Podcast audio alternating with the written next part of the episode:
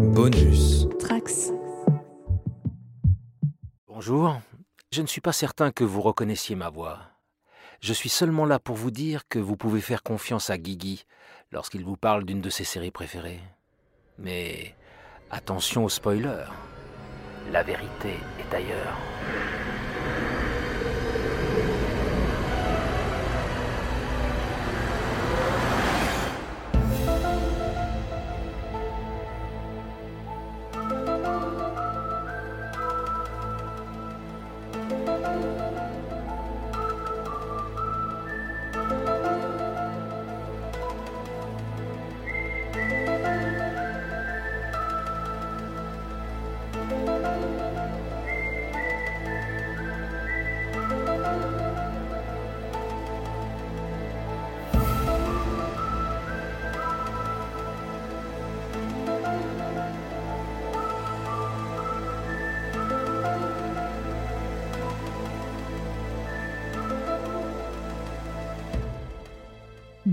À toutes et tous dans les dossiers secrets du coin pop. Je suis l'agent spécial Guigui et je suis là pour vous faire entendre la vérité concernant l'une des séries les plus cultes de l'histoire de la télévision.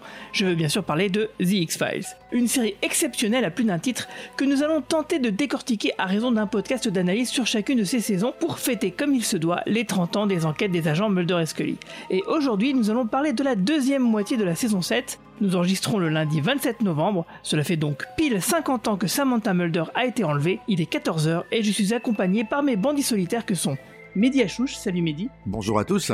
Manu, salut Manu. Salut à vous. Et Mara de la chaîne Twitch, c'est toi la radio. Salut Mara. Bonjour tout le monde. Cette saison un peu décevante qui s'est étalée aux USA de novembre 1999 à mai 2000 contient malgré tout quelques bons épisodes comme En Ami, même si on va en discuter, de Closure ou Requiem, là aussi on va en discuter. Le dernier épisode qui aurait pu ou dû être euh, le dernier de la série en fait. On distingue donc deux parties dans cette saison, la première allant jusqu'au double épisode de, sur la sœur de Fox, qui est plus policière et un peu molle, dont on a déjà parlé la dernière fois, et ce que j'appelle la pré-closure qui retrouve parfois un bon niveau et dont on va discuter aujourd'hui.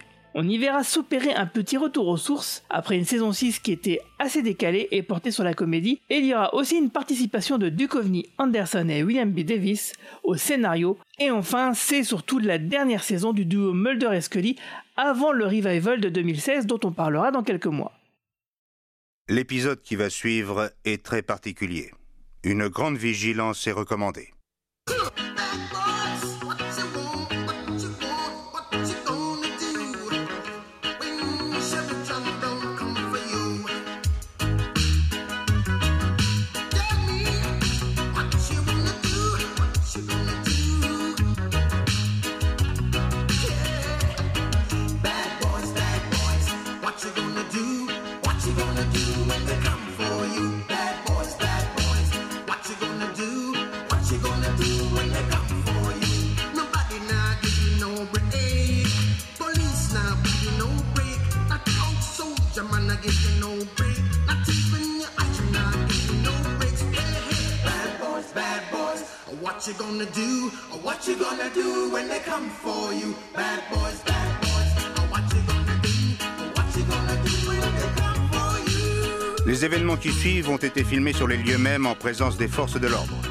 Tous les suspects sont présumés innocents dans l'attente de leur jugement. Ouais, Ex-Cops, qui est euh, écrit par Vince Gilligan, euh, qu'on aime beaucoup, et réalisé par Michael W. Watkins, qui est un épisode un peu particulier, puisque c'est un crossover de deux séries euh, de la Fox, du coup, X-Files d'un côté et Cops de l'autre, qui est une, une, un, une télé-réalité euh, sur des flics de l'époque, euh, donc qui suivaient des équipes de police pendant leurs interventions, euh, souvent la nuit. Et du coup, un vrai crossover de deux vraies séries télé et qui adapte X-Files au format cops. Donc on voit, on suit, on commence par suivre un, un, flic qui fait des rondes et qui tombe sur ce qui pourrait être probablement un loup-garou, enfin qui qui se retrouve impliqué avec ce qui pourrait probablement être un loup-garou. Et en fait, on découvre Mulder et Scully qui sont en pourchasse et les deux équipes vont se réunir et se mélanger pour pour suivre Mulder et Scully au format Cops et du coup avoir leur fameuse discussion, mais avec caméra à l'épaule, un contexte beaucoup plus, enfin complètement différent puisque là on, suit des flics à la base quoi. Vraiment c'est un épisode que j'aime bien parce qu'il nous sort du format, il joue avec les codes des deux séries et,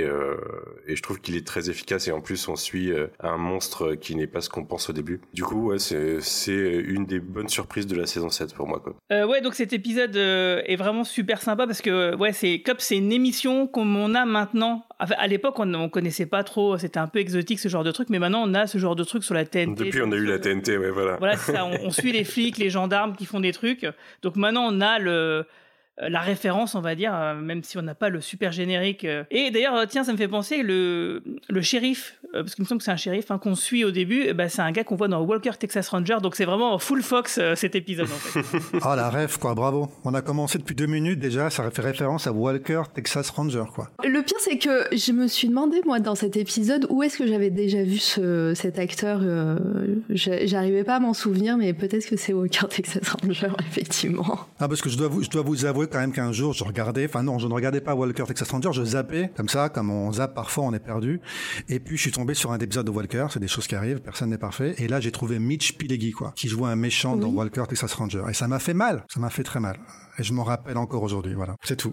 Vous savez que j'ai vu beaucoup de Walker Texas Ranger, parce qu'on peut pas regarder ça le dimanche. Mais pareil, moi euh, aussi, j'ai beaucoup, j'en ai beaucoup regardé euh, de, de, Walker. Après, je me souviens de zéro épisode. Je me souviens des tatanes, hein, des coups de, du kung-fu là, mais, mais c'est Je sais juste qu'à un moment, je me souviens, il jump the shark, puisqu'il y a un épisode où il y a de la télékinésie, des trucs comme ça. D'accord. Ah ouais. Ah ouais, non, je me souviens pas du tout de, de ça. Donc euh, un, vrai crossover ça aurait pu être aussi avec entre X-Files et Walker Exactement. Texas Ranger. Mais c'est vrai que l'épisode, il est vraiment super sympa parce qu'il est très rythmé et on a ce côté un peu réaliste, entre guillemets, du fait de la caméra à l'épaule et du, format vidéo cru. Euh, c'est-à-dire en termes de photographie, euh, déjà, y a, en plus, il n'y a pas la musique de Mark Snow, donc du coup, ça lui a fait un épisode où il pouvait être en congé.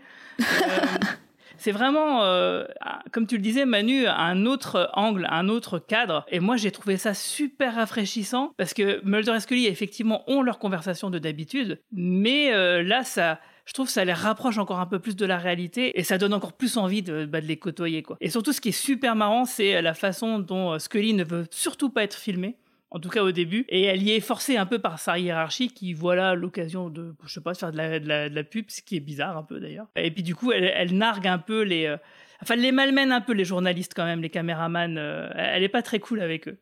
Parce que le FBI n'a rien à cacher. voilà.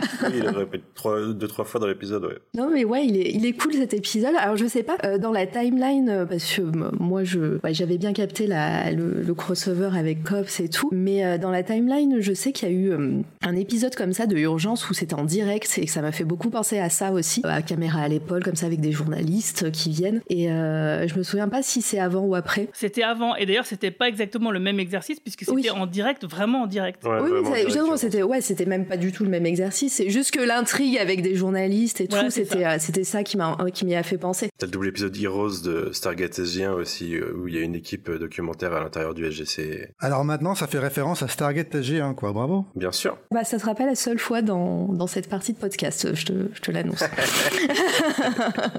Très bien, je me prépare psychologiquement déjà. Ouais, alors par contre, moi, il y a quand même un truc qui m'avait marqué un peu à l'époque.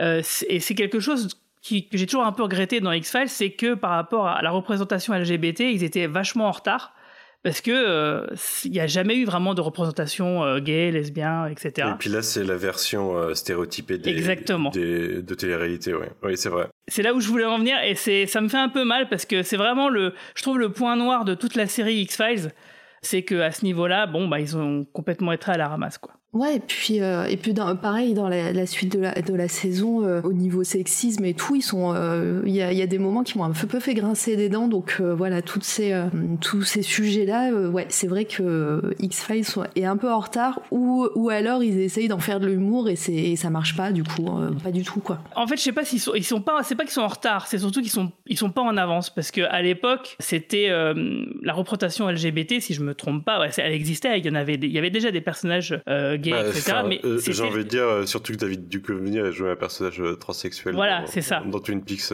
quelques années avant, quand même. Twin Peaks là pour le coup était vraiment en avance sur son temps mais disons que par exemple les personnages LGBT quand ils étaient présents en général bah, c'était leur sexualité qui était le centre de l'intrigue comme par exemple Angela 15 ans ce genre de choses etc et là c'est un couple gay entre guillemets random ça pourrait être un couple hétéro ça, ça changerait rien euh, mais du coup, voilà, la série, elle est, elle est pas en retard parce que en 1999, c'était un peu la norme, quoi, euh, 99-2000. Mais simplement, ouais, j'aurais aimé qu'elle soit un peu plus en avance euh, là-dessus, comme l'a été Star Trek. euh, Oui, comme bah, moins, Buffy, moins stéréotypé, quoi, le truc. Et en euh, tout cas, moins stéréotypé, ouais, parce que là, c'est vrai que moi, ce, c'est moi, c'est- dans le sens que je disais en euh, retard, quoi.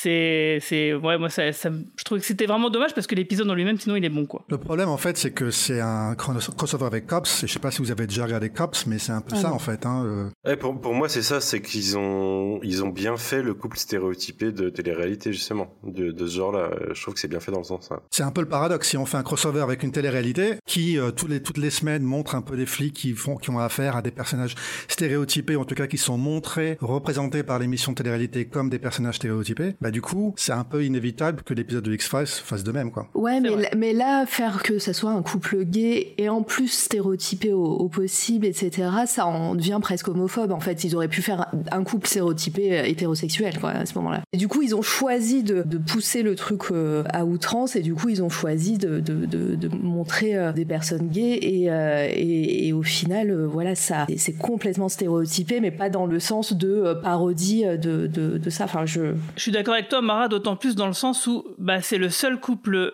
LGBT de toute la série, en vrai, qui est représenté. Euh, si je me trompe pas. On voit deux femmes dans All Things, l'épisode de Gillian Anderson, quelques épisodes Oui, c'est plus vrai. Ouais. oui, on voit un petit bisou discret, effectivement. Ouais, mais c'est très petit discret, bisou. quoi. C'est vraiment à la marge. Hein. Ce que je voulais dire, c'est que vous avez absolument raison, mais tu as absolument raison aussi, Guigui, de dire que la série est pas vraiment en retard, mais elle est pas en avance, parce que c'était assez fréquent, c'était assez commun finalement dans les années 90. On a, on a vraiment de plus en plus ce problème, nous, en 2023, quand on revoit des épisodes des séries des années 90, parce que ben le, le manquement, les clichés sont évidents, quoi. Et plus on remonte dans le temps, plus c'est la même chose. Mais donc c'est à l'époque, moi je me rappelle, j'avais pas du tout été euh, choqué par ça, et j'avais trouvé ça plutôt sympa d'avoir un couple gay euh, sympathique qui s'aimait, qui était amoureux, et voilà quoi. Donc j'étais assez assez naïf dans ma lecture de l'épisode à l'époque, mais parce que le, le contexte le voulait. Oui, c'est vrai que même si euh, ils sont une caricature, c'est quand même des personnages qui sont euh, montrés un peu positivement, quoi. Mais ça reste une caricature. C'est vrai. Sauf votre respect, c'est quoi? C'est que où vous sortez ce baratin Je tiens par-dessus tout à empêcher cet homme de se nuire à lui-même et de nuire aux autres. Je pourrais revoir votre carte Mulder, je peux te parler une seconde Oui? Excusez-moi. Oui, qu'est-ce qu'il y a? Qu'est-ce qu'il y a? Tu as oublié que tout ce qu'on dit passera à la télé C'est pas du direct, ils couperont et puis ils commencent à me faire chier avec... N'empêche qu'il y a une caméra qui est en train de tourner. Ils enregistrent chacun des mots qu'on prononce. Tu n'as pas l'air de comprendre. Garde bien ça à l'esprit chaque fois que tu parles. Ne crains rien, je n'ai pas oublié. À ce que je crois deviner, nous sommes sur une affaire très sérieuse. Oui, c'est une chance à saisir. On est maintenant très près d'aboutir. On est sur le point d'apporter la preuve concrète d'un phénomène paranormal, de débusquer un loup-garou devant une audience nationale et peut-être internationale. Il faut qu'on y arrive. Mulder, écoute-moi. Si tu as envie de me parler de loup-garou entre quatre yeux, laisse-toi aller. Je ne partagerai peut-être pas ton idée, mais je m'en servirai pas contre toi. Ce que tu fais là, ça risque de ruiner toute ta carrière. Ruiner ma carrière? Scully, je te remercie de veiller à ce que je ne passe pas pour un idiot. C'est extrêmement gentil à toi. C'est moi qui ne veux pas passer pour une idiote. Bon, très bien. Euh, tu voudrais me rendre un service? Accompagne le shérif à l'hôpital. Garde l'œil sur lui si jamais je n'ai pas eu tort. Et merci et à tout à l'heure. Je vais passer un coup de fil à Skinner. D'accord. Je suis sûre qu'il aura aussi son idée sur la question. Ça suffit, arrêtez s'il vous plaît. En tout cas, je trouve que c'est un, un, un épisode vraiment formidable en ce qui me concerne. Pour moi, c'est un des meilleurs épisodes de la saison et de la série, même s'il est très, très différent de ce qu'on voit par ailleurs dans la série. Mais il y a beaucoup de gens qui l'ont critiqué, qui critiquent encore aujourd'hui en disant que c'est un épisode gimmick. Et moi, je trouve que pas du tout. Je trouve que c'est un épisode qui a tout compris de l'esprit X-Files. Et euh, surtout, en fait, en le revoyant, il y a quelques mois, j'avais été frappé du fait que finalement, c'était un peu une trilogie avec le shérif à les dents longues et Hungry, puisque c'est euh, un épisode qui traite du point de vue. En fonction du point de vue des personnages, on n'a pas du tout la même perception de la réalité. Le shérif les dents longues, évidemment, et Hungry, c'était filmé du point de vue du monstre, qui était très original pour la série. Et là, à nouveau, Vince Gilligan, donc, qui est l'auteur des trois épisodes, il nous fait encore quelque chose qui nous parle du point de vue. Et donc, je veux dire, le, la perception euh, euh, floue, floutée, subjective qu'on peut avoir de la vérité, ça c'est un peu l'âme de X-Files. Et donc c'est complètement raccord avec l'esprit de la série de, de montrer, euh, de montrer l'épisode via la caméra ou les caméras d'une équipe de télé-réalité. Enfin, donc c'est vraiment bien vu parce que c'est vraiment l'esprit de la série. Et en plus, euh, on voit pas le monstre puisque c'est pareil, comme tu dis, c'est du point de vue de- des personnes qui, euh, qui ont peur. Et ça, moi, je, enfin, on l'avait reproché sur un épisode justement qui marchait bien au niveau du son design et tout ça. Ouais, voilà. Mais dès qu'on voit le monstre, bah, ça, ça fait euh, retomber le soufflet. Et ben là, on voit rien. Malgré les caméras des journalistes qui filment tout, et ben même là, on voit rien. Et justement, c'est fait, c'est fait exprès. Hein, on comprend bien. Mais voilà. Et moi, je trouve que ça marche très bien d'un point de vue horrifique. Hein, le fait de pas voir le monstre et que à chaque personne, c'est un- c'est une entité différente qui arrive. Ça, c'est, ça marche très très bien. Et c'est vrai que c'est intéressant d'avoir ce- cette histoire de point de vue comme euh, angle, euh, puisque là on est avec une caméra qui ne va pas tricher. Intradiégétiquement en tout cas, elle, elle peut pas tricher. Elle, filme les choses, mais le point de vue il est par rapport à ce que voient les, personnages et ce que ne voit pas la caméra. Donc euh, c'est un peu un, effet miroir de ce que nous fait la série euh, en règle générale. Quoi. Et ça c'est vrai que c'est vraiment très très fort parce que ça questionne même la série elle-même comme tu le dis Mehdi. Donc c'est vraiment euh, un très bon épisode. Dernière anecdote que j'ai trouvée en, cherchant des infos sur l'épisode, euh, Cops quand même c'était aussi une, une émission assez controversée qu'il a été de plus en plus avec les années parce que c'est une émission donc comme on a on a compris en regardant l'épisode qui adopte le point de vue des policiers et donc souvent qui fait des policiers les héros et euh, des gens en face qui sont des marginaux, qui sont des prostituées, qui sont des homosexuels comme on voit dans l'épisode, ben, des gens un peu bizarres vus du point de vue de la police donc pas forcément toujours de façon extrêmement sympathique. Et il se trouve que Cops a été annulé en 2020 suite à la mort de George Floyd, puisqu'il y avait de plus en plus comme ça Ah. de, de polémiques par Ça rapport à encore quand même. Ça existait encore en 2020, tout à fait. Ça a commencé en 1989 jusqu'en 2020, mais ça a été récupéré et ressuscité l'année suivante et c'est toujours maintenant diffusé sur Fox Nation, qui est la plateforme de streaming de Fox News. C'est très cher Fox News, voilà. Je trouvais que c'était intéressant à savoir. Euh, on va changer complètement d'ambiance avec euh, First Person Shooter. Alors, qui veut parler Wow. de cet épisode qui s'appelle Metraya en français? Qui veut en parler? Parce que Je moi, pense qu'on que... peut le faire à la collégiale. hein, de toute façon, c'est, euh, très très bien. Pour moi, c'est le pire épisode de X-Files. Ça, ça répond peut-être à une question que tu poseras dans de nombreux podcasts. C'est le pire épisode de X-Files pour moi. C'est le pire de la saison en tout cas. Non, c'est le pire. C'est le pire. Ah ouais. C'est-à-dire, c'est un, un enchaînement d'éléments cringe et à côté de la plaque. euh, Ah ouais. C'est un. Enfin, vous voyez l'épisode Moloch de Buffy saison 1 C'est moins débile. C'est vrai qu'il est parfaitement Tu débile celui-là. Donc en, en fait, c'est un épisode en plus qui a été écrit par Tom Maddox et William Gibson, euh, où on voit Mulder et Scully qui vont prendre contact avec les Lone Gunman pour enquêter sur, dans une réalité virtuelle euh, qui part en live. En effet, les participants d'un jeu vidéo sont décimés un à un par les par un personnage virtuel. Et euh, donc euh, voilà. Bon, c'est- alors Maitreya, ça veut dire ça veut dire l'être aimé dans le cadre de la religion bouddhiste, mais c'est clair que c'est pas un épisode que nous on aime. hein. Non. Non, mais il y a tout, euh, il y a tous les clichés possibles sur euh, la Silicon Valley, sur la technologie, sur la VR, Sur les euh, geeks. sur les nerds. Il y, y a rien qui va et cette, euh, enfin cette idée de FPS euh, où tu ressens en plus les, les idées, enfin cette espèce de fantasme de tout joueur de FPS euh, un peu un peu trop euh, perché. Ça- Enfin ça, ça donne une vision euh, une vision réactionnaire de la technologie par une série qui a pas l'habitude de l'être. Ça me fait trop bizarre en fait. Puis les effets spéciaux, ils sont pas Il y, a, ouf. en- en- il y a dans la saison 11, il y a le même genre d'épisode avec l'IA.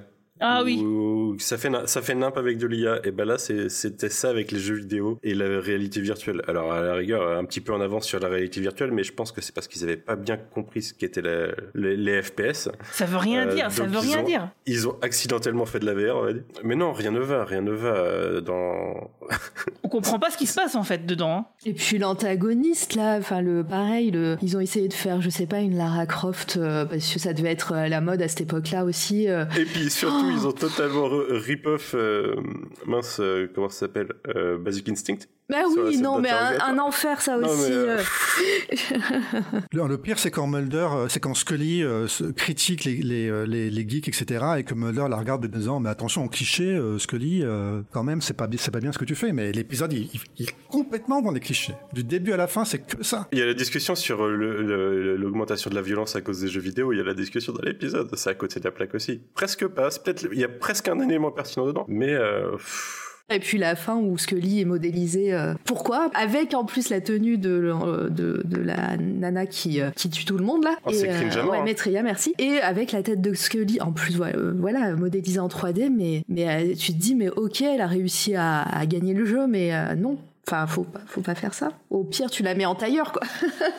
C'est la programmeuse qui modélise Scully, euh, si j'ai bien compris, si je me souviens bien. C'est Constance Zimmer en plus que j'aime beaucoup comme actrice. Mais quel rôle de merde. Mais en plus, euh, merde. l'épisode a été réalisé par Chris Carter lui-même.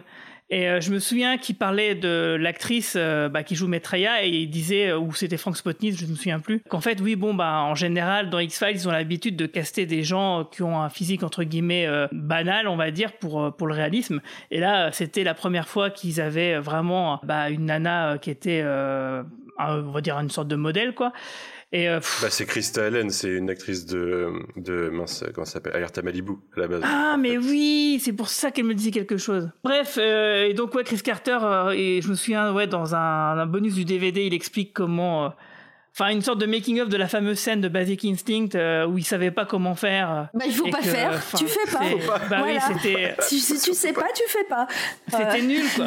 C'était, c'était vraiment nul. Et puis bon, bah, c'est- pff, ils disaient que euh, ils étaient gênés et que bon, à- après, au bout d'un moment, après l'avoir fait euh, plein de scènes comme ça, euh, ils avaient l'impression que quand elle croisait des jambes, c'était comme s'ils ils la regardaient manger un sandwich, quoi. Donc là, du coup, je pense à Odile de Rennes dans la Cité de la peur. Donc, Mais tu sais, euh, Disney Plus, ils effacent tous les épisodes Blackface. Ce que je trouve pas décodant euh, des, euh, des comédies la plupart du temps. Cet épisode-là de X-Files, il faut l'effacer de la plateforme. Pas- il ne faut pas le prendre en compte. Il n'existe pas.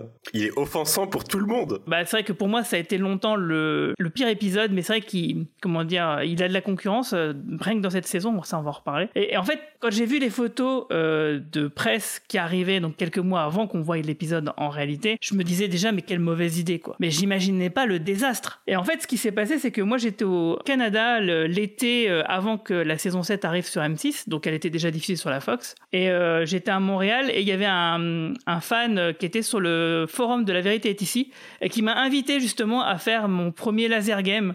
Euh, en référence à cet épisode-là. Alors moi je trouvais ça très cool, tu vois, je me disais ah oui c'est sympa et tout, Ah, etc. après, c'est marrant, un laser game. Moi, j'aime ah laser game c'est sympa. Mais, Mais c'est pas coup- ça. en mais fait. c'est pas ça. Oui c'est pas ça. Je me suis dit mais euh, euh, qu'est-ce- Enfin, je comprenais pas. En fait, je comprenais pas ce que je voyais. Je comprenais pas que ce soit Chris Carter qui l'ait réalisé. Je comprenais pas que ce soit William Gibson qui l'ait écrit. Je comprenais pas ce qu'il voulait faire, quoi. Déjà, l'épisode, enfin, William Gibson, il faut pas qu'il fasse des, des séries, hein. Bah, ouais. Comme Stephen King, pareil. Voilà, euh, on, on écrit des livres, c'est bien. Et après, euh, parce que parce que déjà le premier, c'est comment il s'appelait le l'épisode euh, Kill C'est Switch. pas Click Mortel Mortel. Click, ouais, Click Mortel, voilà. Bah, Par Euh, rapport il- à celui-là, c'est un chef-d'œuvre, Click Mortel. Alors, il était moins Ah bah pire, oui. effectivement, mais il était, c'était pas non plus le meilleur de la de la série, quoi. Donc, euh, bref. Ah, il avait ses défenseurs, non il me, il me semble à l'époque quand on en a parlé. Oui, oui, bah moi, euh, j'aime bien cet épisode. Mais oui, non. oui, mais c'est euh, voilà, ça fait deux fois que William Gibson fait pas des, des chefs-d'œuvre quand même. Ah, mais il, a- il en a jamais refait après. Hein. Après, il a arrêté. Hein. Non, mais c'est vrai que cet épisode-là, il est horrible. Par contre, c'est pas, ça référence pas Arch Rhythm dans l'épisode. Non, non, non, non, non, je crois pas. Parce que c'est vrai que ça aurait pu. Mais euh, comme il avait fait la référence dans euh, l'épisode de closure euh, juste avant, euh, la première partie, euh, je me suis dit, ouais, je pense qu'il a, il a pas voulu remettre une couche, quoi. C'était pas la peine. Je sais plus, en, en le regardant, j'ai cru qu'il mentionnait Arch Rhythm à un moment. Genre Arch Rhythm. Ah, euh, peut-être qu'ils, compagnie. peut-être qu'ils euh, ils font popper le, un terme similaire, mais non, ça me dit rien du tout. Non, Archrim, c'est vachement bien, hein, par contre. hein. Non, là, là-dessus, Oui, euh, Ça n'a rien à voir. Là, euh, ça n'a rien à voir, hein. ça n'a aucun rapport. Et du coup, bah justement, donc comme je le disais, moi j'étais au Canada euh, l'été euh, 2000, ouais, donc c'était l'été 2000. Et euh, il y a un épisode, alors celui-là je l'avais pas vu au Canada hein, parce qu'il faisait des rediffs euh, sur une chaîne canadienne. Euh, et par contre, j'ai vu l'épisode suivant qui s'appelle Coup du sort, Sif, qui est réalisé par Kim Manners et écrit par Frank Smotnis, Vince Gilligan et euh, John Shiban, qui est plutôt un bon épisode, je trouve. Euh, alors du coup, j'ai découvert aussi la télévision américaine euh, avec cet épisode, de- c'est-à-dire les multiples coupures publicitaires. C'est-à-dire toutes les 10 minutes, c'est l'enfer à regarder. Je comprends pas. Du coup, euh, j'ai pas voulu regarder l'épisode de la, saison, semaine suivante parce que je me suis dit, je vais pas me gâcher mon premier visionnage d'un épisode d'X-Files avec euh, autant de coupures pub. Donc j'ai attendu euh, M6. Et donc c'est un épisode qui est vraiment Progressivement, sympa. on y arrive en France, hein, selon les, les tranches horaires euh, sur le nombre de coupures pub. On tend vers ça en France sur le Ah nombre oui, de oui, coupures c'est clair. Après, on s'étonne qu'on qu'on va tous sur Netflix et, et les plateformes. Qui a aussi des pubs maintenant, euh, si tu prends le premier, euh, le premier abonnement. Enfin, toutes les il y a pas mal de plateformes qui s'y mettent aussi. L'enfer. Heureusement, il y a les DVD. Il reste toujours les DVD. Donc c'est un épisode qui est vraiment sympa pa- parce que c'est euh, l'un des seuls qui me semble, euh, comment dire, euh, remplit sa promesse de retourner aux sources de X-Files, c'est-à-dire faire un épisode random classique horreur slash fantastique avec une bonne ambiance, une bonne atmosphère, un bon vilain, etc. Parce que donc on voit un médecin qui va perdre un à un les membres de sa famille et qui va recevoir aussi de terribles menaces de la part d'un mystérieux et intrigant homme ayant recours à la sorcellerie, des poupées vaudou, enfin pas, pas, des poupées vaudou mais des poupées ensorcelées. Et Mulder et Scully, bah, donc ils voient un cas très intéressant et forcément vont s'en mêler. Et moi je trouve que voilà, l'ambiance est, vraiment top euh, et on a, euh, c'est donc de la magie un peu. Euh, des gens du voyage qui, qui est très mystérieuse, qui, qui est plutôt bien. c'est bien dosé, je trouve, ce côté. puis l'acteur, l'acteur, c'est Barbas hein, dans Charmed, ceux qui connaissent, voilà. mais voilà, cet acteur déjà tout seul, il est terrifiant. il arrive très très bien à, amener une certaine ambiance, je trouve. Oui, il a une voix particulière.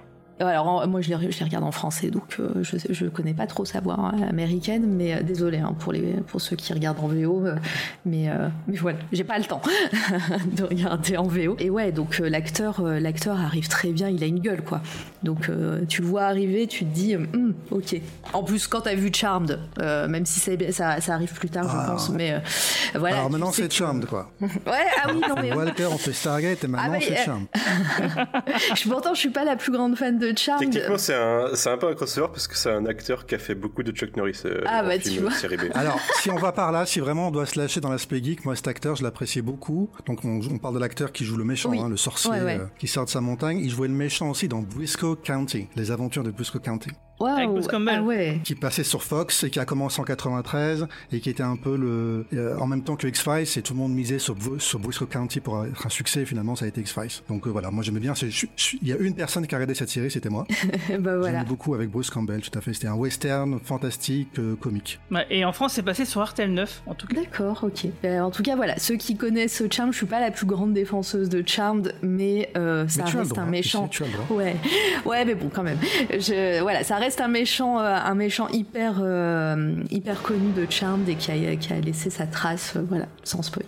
Alors moi je voulais juste dire deux choses. Premièrement, je crois, en fait, je suis en train de réaliser quand j'écoute euh, Guigui que j'ai été traumatisé, je crois, par la fois, il nous a, il nous a raconté son aventure euh, en regardant l'épisode de Vampire mais à chaque fois. En plus, là, dans le conducteur, il a marqué anecdote perso à raconter. et là, moi, j'ai dit là, oula. Exactement. Alors, j'étais au Canada, première fois que je regarde un épisode à la télé américaine. Non, arrête-toi là, quoi. J'ai pas envie de savoir. Vraiment, j'ai des, des, tremblements, quoi. À chaque fois que tu commences comme ça, Guy. Je suis désolé, mais. Euh, non, mais je, vous rassure, j'irai jamais au-delà de ce que j'ai déjà fait. Voilà, je, me, je reste là-dessus. La deuxième chose, c'est que moi, j'apprécie pas l'épisode. Hein. Je suis désolé de, de ah d'être le.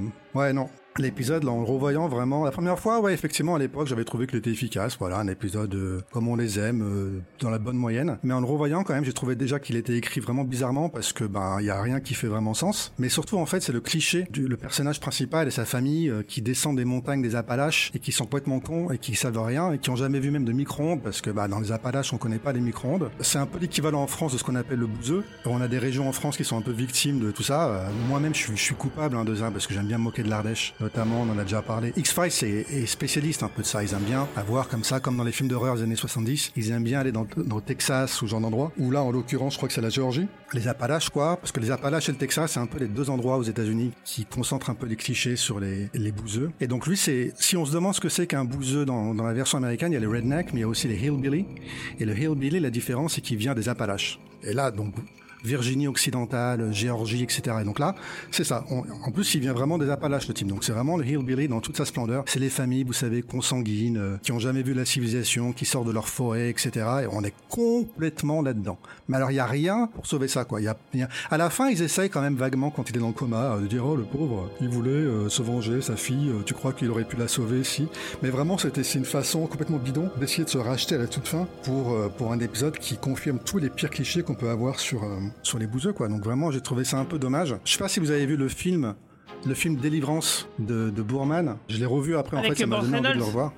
Exactement. Et eh ben voilà, dans Délivrance, c'est pareil, c'est dans les Appalaches et c'est la même chose, c'est des bouseux qui jouent du banjo, qui voient passer nos personnages principaux, qui se disent tiens, on va se faire plaisir avec ces types-là. Donc on est aussi, c'est un grand film, hein, mais on est aussi complètement dans ce type de, registre et de, vision, ma foi, un petit peu stéréotypé. Avant que ce soit un, un, un, bouseux entre guillemets, pour moi c'était surtout un sorcier. Donc moi je me disais que de toute façon, son mode de vie il était forcément différent des autres et ça avait Tu vois ce que mais je veux tu dire sais bien, bien sûr, mais quand même ils en rajoutent quoi. Le micro-ondes, il connaît pas le micro-ondes, il connaît rien. On se demande comment il connaît les voitures déjà à la base. Il sait même pas écrire, puisque le titre même de l'épisode c'est sa faute d'orthographe. C'est Omar m'a tué quoi, le gars. Tu vois C'est vraiment ça. Donc tu- crois que dans Thief en fait la faute d'orthographe, ça veut dire quelque chose d'important. Ça veut dire qu'en fait le gars il est juste illettré en fait. Donc vraiment c'est et ça va pas au-delà de ça en fait. Il y a pas d'autre sens à cette erreur d'orthographe que simplement de dire il est illettré. Donc vraiment l'épisode il est il est vraiment très premier degré et je trouve ça quand même euh, problématique quand même quoi. Je suis assez team euh, Mehdi, en l'occurrence, sur cet épisode. Ah, C'est-à-dire, j'aime bien, euh, bien l'ambiance et j'aime bien les acteurs. Parce qu'il y a James Morrison aussi que j'aime beaucoup. Mais je suis assez d'accord sur le traitement euh, complètement, euh, complètement problématique de l'épisode. J'ai été assez perturbé par.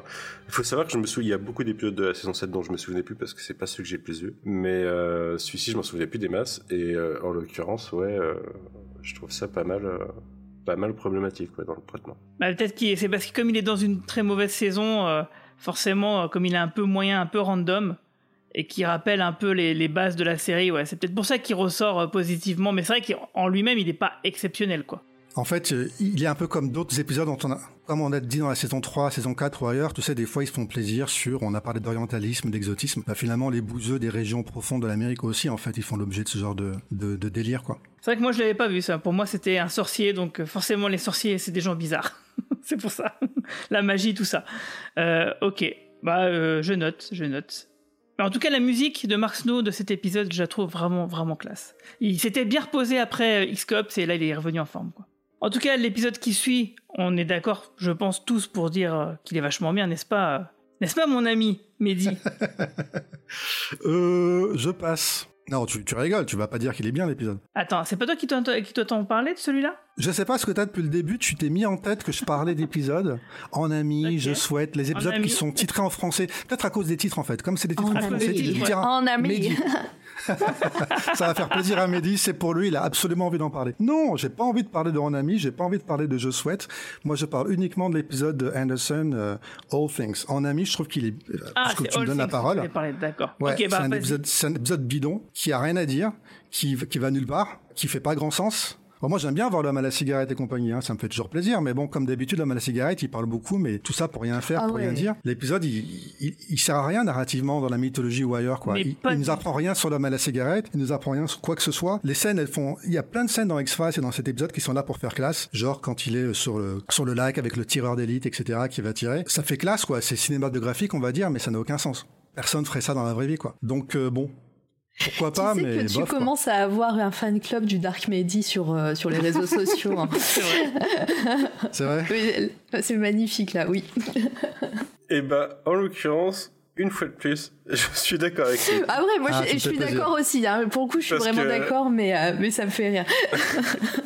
Non, mais Ça en fait fait, cet épisode, il aurait pu être intéressant si la suite d'X-Files n'avait pas été est. Je trouve que ce qu'il dit sur l'homme à la cigarette, ce qu'il essaye de nous faire croire, ça marche pas une fois que t'as regardé tout X-Files, parce que c'est plus un connard que ça. Et même si là, c'est pour nous dire, euh, peut-être qu'il y a une touche d'espoir, on sait comment ça a fini de toute façon. Donc, euh, c'est de l'esbrouf pour moi, en fait. Comme le dit Mehdi, c'est de l'illusion, on sait pas trop ce qu'il essaye de faire, mais il fait des, il fait des grands gestes pour qu'on voit des grands gestes. Mais en fait, euh, je suis d'accord, il raconte pas grand chose d'intéressant ou de pertinent pour la suite, quoi. Je pense que vous êtes passé à côté de l'épisode parce que pour moi, il raconte beaucoup de choses. Ou il est passé à côté de nous, je ne sais pas. Ah oui, c'est ça, peut-être il vous a contourné.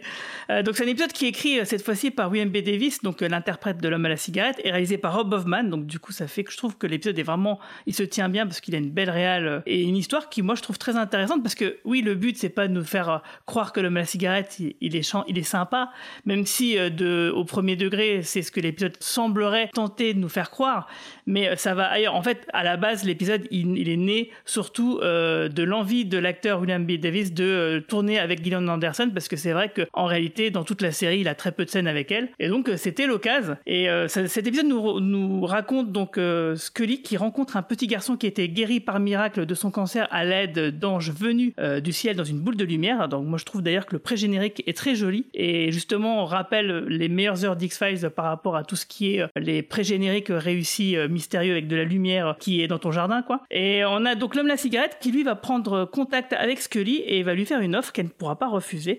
Et du coup, ça va déboucher sur un long voyage semé de vérité et de mensonges. Euh, alors, moi, je trouve que l'épisode, il est vraiment, comme tu le dis, Mehdi, euh, il y a plein de scènes qui sont très cool. Alors peut-être qu'il y a des choses qui sont, qui sont pas très crédibles, peu importe, mais l'ensemble fonctionne bien. Effectivement, l'homme à la cigarette, il, il veut faire croire qu'il est sympa parce qu'il est mourant, etc. On n'y croit pas vraiment, mais surtout, euh, ce que ça référence, c'est que euh, cet épisode-là, c'était une pierre dans la théorie de ce qui va suivre justement, c'est que quand Scully elle va être, elle va tomber enceinte, on s'est tous dit à l'époque, ah mais peut-être que dans l'épisode en ami, il a fait quelque chose qui ferait qu'elle va tomber enceinte.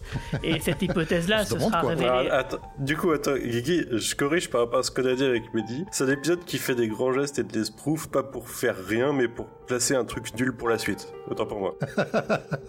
Dit comme ça, ok. Mais il n'y a pas que ça.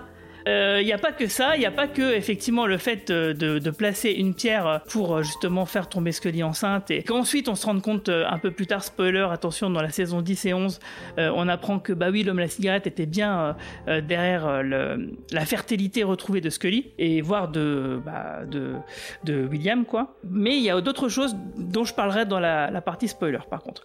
Alors moi l'épisode en lui-même, moi je trouve vraiment très sympa euh, le côté euh, je suis l'homme à la cigarette, euh, je suis méchant et puis euh, j'essaye un peu de séduire Scully pour essayer de la convaincre parce qu'on voit bien que euh, c'est un peu son modus operandi à ce gars quoi, il est toxique et puis il essaye à chaque fois euh, d'embrigader euh, bah, des jeunes femmes autour de lui en lui faisant croire des trucs et tout. Pour Scully elle, elle y croit malgré tout. C'est ça que justement qui est un, petit peu embêtant, mais elle y croit, mais simplement parce qu'il y a une scène coupée qui n'est pas dans l'épisode où en fait euh, ce qu'on, ce qu'elle pense du, personnage est plus explicité. Ils ont dû couper cette scène parce que bah faute de temps quoi. Et c'est, c'est un peu dommage. En fait, il y a beaucoup de scènes intéressantes de en amis qui ont été coupées et qui euh, approfondissent euh, les choses que ce soit entre Mulder et Scully. Mulder qui comprend que Scully lui ment et comment il le, bah, comment il l'encaisse, comment Scully bah, lui ment justement et on voit qu'elle est vraiment très gênée. Et justement la finalité de qu'est-ce qu'elle pense vraiment de l'homme à cigarette où elle a essayé, elle voulait y croire euh, comme le fameux poster de Mulder, mais que bien sûr euh, au fond d'elle, euh, elle y croyait pas complètement et elle est forcément quand même déçue d'avoir eu ce- cette espèce de d'espoir mal placé on dirait. Ouais, mais tu vois, je trouve que l'épisode, il invoque, en fait, des trucs qui ont déjà été vus dans X-Files. Le rapport de Scully euh, à, à son cancer, le rapport aux enfants, le... est-ce que l'homme à cigarette est gentil? C'est pas comme si on avait déjà eu le même épisode avec Mulder à la place de Scully, quoi. Je sais pas. euh, Mais ça fait la différence il- moi pour moi. Il invoque des trucs qui ont marché par le passé, c'est pas pour ça que ça a fonctionné maintenant en fait. Parce que bah, justement c'est une formule, euh, enfin c'est une sorte de maxi best-of euh, réchauffé au micro-ondes et du coup il y a pas trop de saveur quoi. Moi je trouve que cet épisode-là, euh, pff, je me suis fait chier. En fait il y a trop de trucs dans cette saison et on y, reviendra avec Requiem parce que pour moi Requiem, euh, je sais que tu l'adores, mais moi je me fais chier devant Requiem parce que on voit qu'ils forcent, ils, ils sont là avec des forceps pour faire un truc qui colle à peu près à l'esprit de la série pour que Duchovny se casse, mais bah, il manque, euh, il manque la petite euh, dose de magie quoi, le supplément d'âme comme dirait mon cher euh, République. Je, sais pas, ça fait artificiel en fait cette cette fin de saison. Bah, c'est vrai que de toute façon, euh, l'épisode, en- entre guillemets, on peut dire qu'il est artificiel, puisque ça vient de l'envie d'un acteur d'écrire un épisode pour avoir des scènes avec Gillian Anderson. Donc dit comme ça, tu dis, Oui. bah oui, c'est sûr. C'est sûr. Mais, euh, mais malgré coup, tout, c'est mignon. euh, voilà, moi je trouve c'est mignon, oui. Mais euh, moi, je suis, c'est vrai que j'aime beaucoup le Ou personnage de l'homme à creepy la cigarette. selon, selon le point de vue. Hein, mais... Oui. Oui, c'est ce que creepy, mais c'est vrai que le personnage du coup. Non, mais après, ça dépend comment ça a été, ça a été dit. Euh, j'ai envie de faire des, des scènes avec Gillian Anderson parce que euh, je, je, je la kiffe euh, en tant qu'artiste, actrice et, euh, Non, je, et je personne pense que sympathique. c'était pas creepy dans l'idée. Voilà. hein, mais Ou, ça, ça euh, pourrait. C'est encore une question de point de vue, euh, Voilà. comme on disait. C'est ça, on sait pas, on sait pas. Mais bon.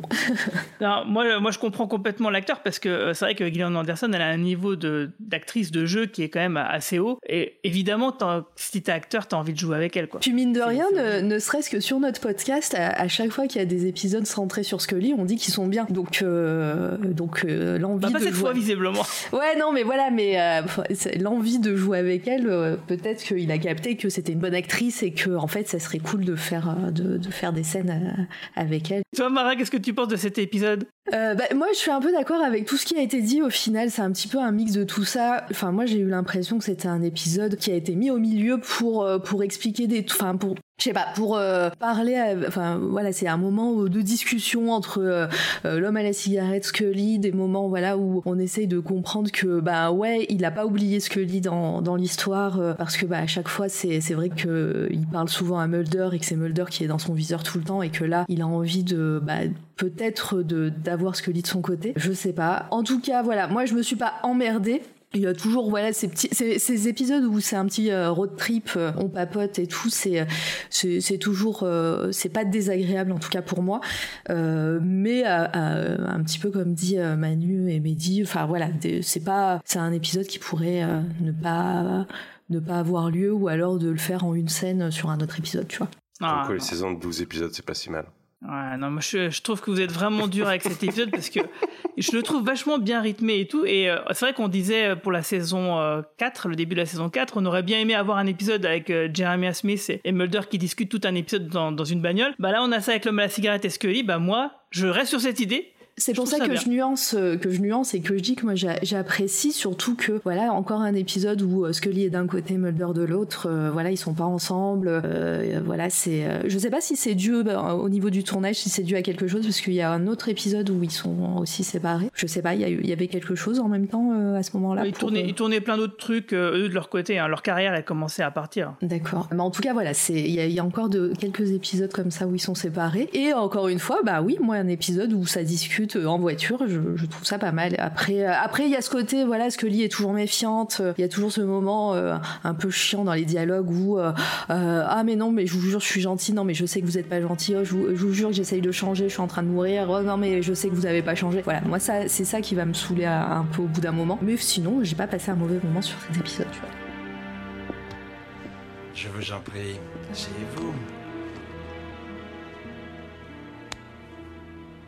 Merci d'être venu. Vous étiez sûr que je viendrais?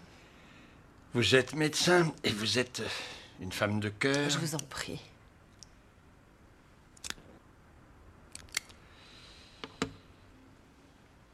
Quand l'heure sonne, on éprouve le désir de dresser le bilan de sa vie, de savoir ce qu'on transmettra. Presque tout ce que j'ai contribué à construire est en ruine. Et maintenant que le soleil est au couchant, je vois que je n'ai pas d'héritage à léguer. De quelle maladie souffrez-vous? Inflammation cérébrale suite à une trépanation faite en octobre. On dit que j'en ai pour quelques mois. Et vous voulez que je vous aide à redevenir respectable? Et à faire oublier tous les forfaits passés Trop difficile. Combien de morts y a-t-il par jour à cause du cancer? Et nous perdons notre temps à parler du passé. Je suis prête. Mais où est-il? Où est votre secret du remède miraculeux? Il faut que nous allions quelque part. Nous partirons quelques jours en voyage. Je reviendrai. J'ai mes entrées, agent Scully. J'ai accès aux puces qu'on implante, mais le laboratoire qui les fabrique est étroitement surveillé. Ici même, des gens me tueraient s'ils savaient ce que je suis prêt à vous offrir. Il vous tuerait aussi dans la seconde qui suit. Au cours de ma vie, j'ai fait d'immenses ravages. J'ai sacrifié les vies qui m'étaient les plus chères. Avant de mourir, je veux avoir l'occasion de faire une chose utile pour l'humanité. Eh bien, si on a terminé avec cet épisode, euh, qui est mon ami à moi en tout cas, on va pouvoir euh, oh, avancer. Ah oui. On va pouvoir avancer sur un autre épisode très random, mais que je trouve euh, aussi euh, très pourri. C'est Chimera, euh, Chimère, donc réalisé par Cliff Boyle et écrit par David Amann. Dans une petite ville, une entité terrifie et sème la terreur parmi la population et de mystérieux corbeaux rendent visite aux victimes juste avant leur mort. Mulder, bah lui, il est tout seul justement, comme tu le disais Mara, et pour enquêter et il se rend pas compte dans quelle histoire il va se lancer.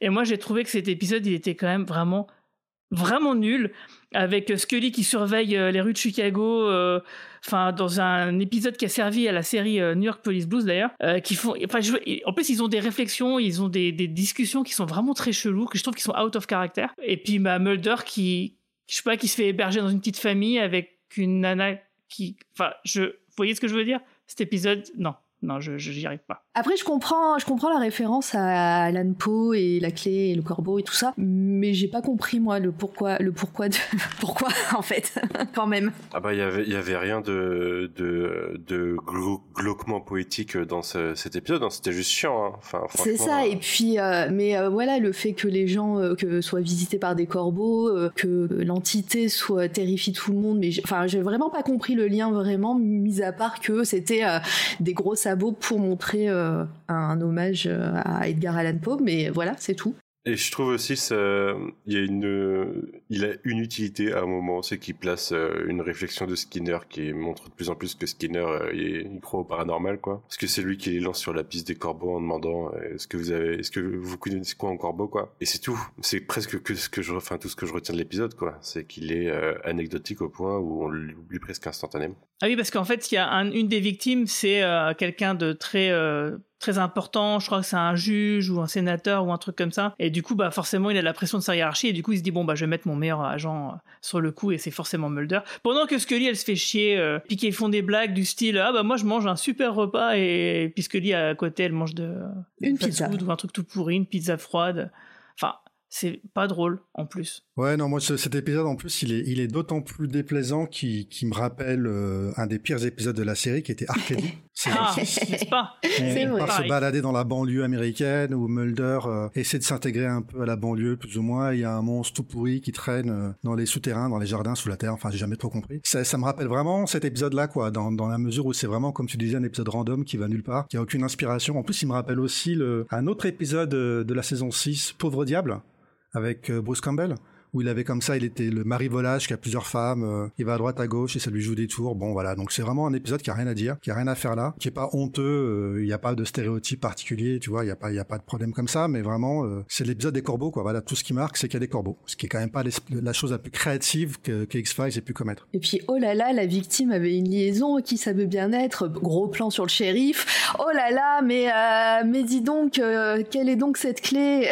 Et tout. Non non, vraiment c'était c'était un petit peu bizarre quoi.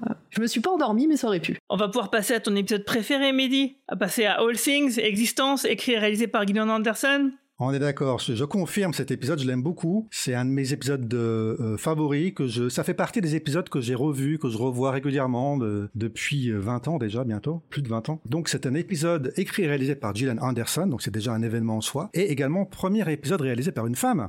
Quand même, au bout de 7 ans, il, était temps. Ah, c'est la, première fois? Ah ouais. Eh ouais, j'ai vérifié, ouais. Donc, euh, épisode. Sur la réalisation, euh, en scénariste, euh, il y en avait? Non, en scénariste, il y en a déjà ouais, Ouais, c'est bon. En réalisation, sur la réa, ouais.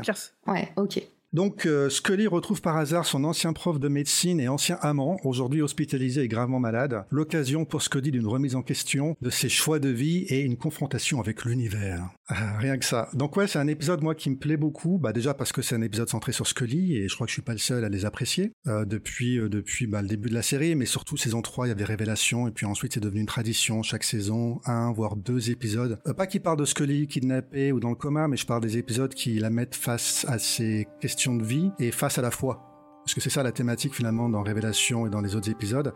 C'est Scully qui est confronté à la foi. Normalement, c'est sa foi chrétienne catholique qui la met en porte-à-faux avec ses, ses, ses, convictions scientifiques. Et là, cette fois-ci, c'est à nouveau un épisode sur la foi, mais c'est pas, c'est plus la foi catholique. C'est, alors on sait pas trop ce que c'est. Hein. Faut avouer, hein, c'est un peu l'aspect critique. J'ai revu l'épisode euh, l'autre jour et euh, c'est c'est du New Age quoi. C'est-à-dire que c'est un, c'est un peu un, un, amas comme ça, un mélange de Feng Shui. Et je crois qu'elle est en train de dire Feng Shui Magazine quand même. Hein, c'est, euh, c'est, ouais, c'est ça, elle, le lit au, tout début.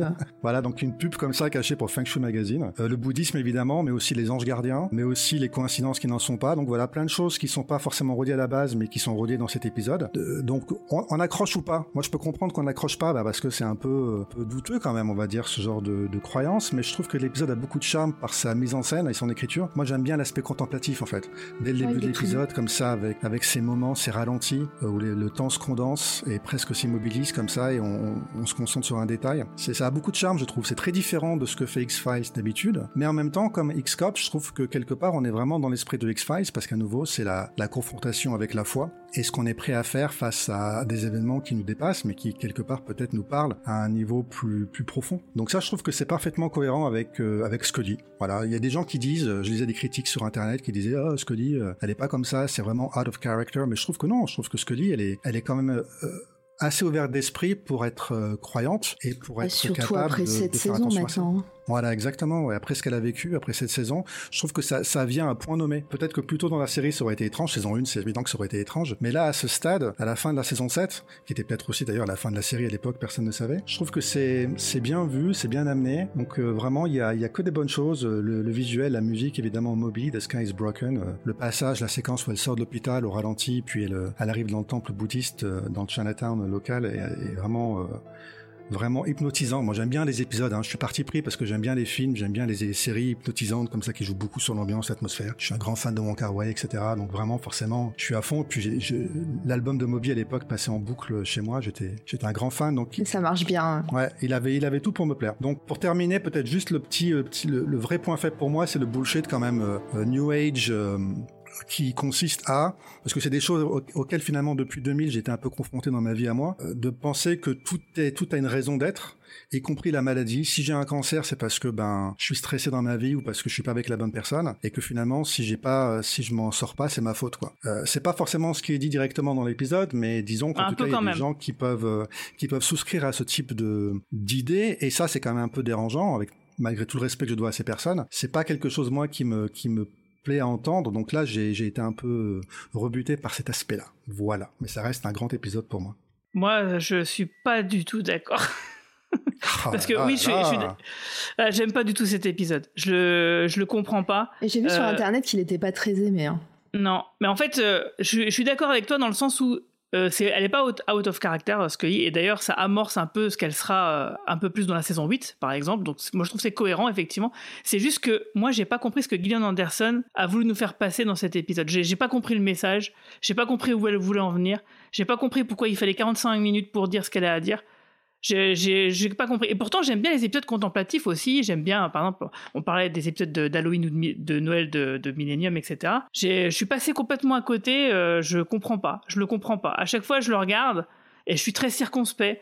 Et, euh, et la relation qu'elle a avec son ancien mentor, j'ai du mal à y croire, même si effectivement c'est plutôt logique parce que, enfin logique. En tout cas, il y a, il y a un schéma qui se dessine parce qu'elle a déjà, elle est déjà sortie avec un, de ses instructeurs en saison 1 dans l'épisode Lazare, euh, donc on, voit que bon bah euh, c'est quelque chose qui est, des- qui est déjà arrivé pour le personnage de sortir avec un homme plus âgé qu'elle qui était son mentor quelque part dans un domaine ou dans un autre. Je sais pas, il y a quelque chose, j'accroche pas. C'est dans cet épisode où, euh, au tout début, elle sort de la chambre de Mulder? C'est celui-là? Ouais, bah déjà ça moi j'ai pas compris. Déjà j'étais là je fais ah ok. Euh, ok c'est acté maintenant? Enfin je- j'étais pas euh, et en plus surtout qu'après pendant toute la saison ils en parlent pas. Peut-être dans Requiem où elle dit euh, je sais pas comment ça m'est arrivé. Bah moi je dis bah si moi je me souviens comment ça t'est arrivé. Euh, je, je suis je suis un peu voilà je, je sais pas comment ça m'est arrivé mais bon on en parlera pour Requiem mais euh, voilà. Et après ils en parlent plus du tout. Il y a des moments un petit peu tendres avec euh, Mulder mais il y a pas il y a pas ce côté euh, ok en fait euh, elle est sortie de chez elle de chez lui en fait, il y avait à l'époque sur les forums ce qu'on appelait la, théorie euh, de la pause pipi, c'est-à-dire que pendant qu'il y avait les pauses pub et qu'on allait aux toilettes, euh, bah, c'est là où il se passait des trucs entre Mulder et Scully, et quand on revenait, bah, c'était fini. Euh, donc on, passait à côté. Et, c'est vrai que toute la saison, les regards les échanges qu'ils ont sont quand même un peu plus tendres. Enfin, ça a un peu changé, ça a un peu bifurqué, et peut-être que cet épisode-là, ce qui se passe dans l'existence, eh ben, euh, il y a un cap, un palier qui a été franchi et qui ne n'est pas montré, c'est juste suggéré. Ouais, Et mais bon, euh, mais du coup la phrase je sais pas comment ça s'est passé, euh, je suis étonné comme vous, euh, bah moi je suis pas étonné. Hein. mais bon on en parlera pour Requiem. Ça résume bien quand même, tu vois, le- les problèmes que je pouvais avoir avec une partie du fandom à l'époque, c'est qu'on a affaire à un épisode qui nous parle de, de nous arrêter un moment pour observer la vie, contempler nos choix de vie et s'observer mutuellement pour mieux se comprendre. Et les gens, ils sont là, ah oui, alors la théorie de la pause pipi, je crois qu'ils ont couché ensemble et donc c'est pour ça que William va naître. Non, non, non, la théorie de la pause pipi, c'était sur l'ensemble de la saison, c'était pas sur cet épisode-là en particulier. Euh, pour remettre les choses dans le contexte, mais euh, c'est simplement que moi, euh, ouais, je sais pas, euh, 45 minutes pour ça, Je sais pas. Je suis un peu d'accord avec toi, Guigui, mais je suis aussi. Ça va être. Je vais être euh, Micheline. Euh, je suis d'accord avec tout le monde euh, pour, pour ce podcast, mais, mais je suis aussi d'accord avec Mehdi. cet épisode, je l'ai trouvé intéressant, justement, pareil, entre parenthèses, sachant qu'en plus, c'est Gillian Anderson qui l'a réalisé. ça, ça met en plus un peu, un peu plus de. Voilà, de. Comment dire De, de volume à, à tout ça. Et, et je l'ai trouvé tout doux, cette parenthèse, voilà, ou un peu contemplatif, avec cette musique de Moby aussi qui, euh, qui ponctue euh, l'épisode. Et comme vous l'avez dit aussi, cette saison, bah, je trouve que ça fait un, bon jalon, un bon lien entre la Scully qu'on a connue euh, qui, doute et la Scully qui va, qui va commencer à prendre la place de Mulder en sachant qu'elle voilà la suite, la suite des événements et le fait que bah, maintenant elle, elle va croire. Et je trouve que ça fait un, bon, un bon lien avec tout ça. Après, voilà, l'épisode en lui-même m'a pas transcendé comme a transcendé Scully. Mais en tout cas, voilà, je l'ai trouvé tout doux et cette parenthèse m'a pareil m'a un petit peu euh, voilà m'a mis du beau mon cœur. Bah, c'est vrai que c'est pas un épisode que je déteste hein. c'est vraiment un épisode que je je comprends pas et que je regarde pas souvent parce que j'avoue qu'il me touche pas en fait.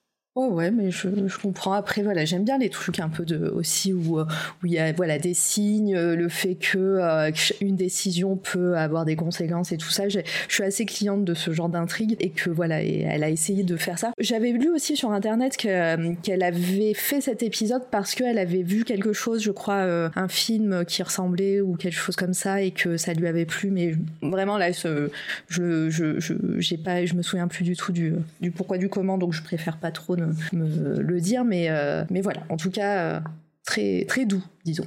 On n'a pas entendu Manu, j'ai peur. Ouais, moi je vais peut-être laisser euh, Guigui un peu seul contre tous encore parce que, mais je comprends aussi les critiques de l'épisode. En fait, je le vois comme un épisode de Gillian Anderson, pas forcément totalement sur Scully. C'est, je vois en fait, moi je vois ce que ça raconte, en tout cas en partie. Euh, pour moi, c'est l'histoire d'émancipation de Scully vis-à-vis de son mentor et de Scully vis-à-vis de, de ses convictions. En fait, il y, a une, il y a une réplique qui est faite à un moment. Euh, elle dit euh, J'arrive pas à croire que j'ai à un moment j'ai envisagé de passer toute ma vie avec cet homme. Et en fait, c'est Scully qui se rend compte qu'elle a évolué, qu'elle est plus la même personne qu'avant. Donc ça permet de débloquer le Scully qui se permet de croire pour la suite il y a cette utilité-là vis-à-vis d'X-Files, mais c'est euh, pour moi c'est surtout une histoire d'émancipation personnelle et une histoire féministe, je pense aussi, de euh, s'émanciper des hommes pour trouver sa propre voie, quoi. Du coup, j'aime bien l'épisode. Je trouve qu'il y a une bonne vibe, il y a, une ambiance, en effet. Euh, quand c'est un peu plus éthéré, des fois ça ça rebute plus de personnes. Mais je peux comprendre la critique vis-à-vis d'X-Files où il peut-être, euh, enfin, il, il va au-delà de ce qu'on connaît de Scully, j'ai envie de dire. Il raconte des trucs qu'on connaît, enfin, il, il résonne sur des trucs qu'on connaissait pas forcément, et du coup, euh, du coup, c'est peut-être un petit peu out of character, je trouve aussi, en, effet, de temps en temps, quoi. Mais ça me choque pas plus que ça. Je l'aime bien quand même. Bah, moi, j'ai plutôt le même sentiment que vous décriviez à partir euh, sur En Ami, c'est-à-dire que c'était un, mix de, choses qu'on avait déjà vu du personnage de l'homme à la cigarette, et que du coup, bah, c'est ça qui vous avait un peu saoulé. Bah, moi, j'ai l'impression d'avoir un peu ça avec Scully, c'est-à-dire que euh, il y a un petit peu ça aussi. Hein. c'est voilà, on, l'a déjà vu. Et effectivement, c'est un peu un mix. Mais par contre, là où je suis complètement d'accord avec vous, c'est que peut-être, alors je sais pas ce qu'il aurait fallu pour que l'épisode me plaise, qu'est-ce qu'il aurait fallu changer ou faire autrement, j'en sais rien. Mais en tout cas, c'est vrai qu'il a une place qui est utile, vraiment, c'est sur le personnage de Scully. Il faut absolument qu'on s'attarde sur le, fait qu'elle ait changé. C'est absolument primordial pour la suite. Si ça avait été, euh, la saison 7 avait été la dernière série, on aurait pu s'en passer peut-être. Mais là, euh, c'est clair que non, en fait. Puis encore un épisode où Mulder et Scully sont séparés. Euh.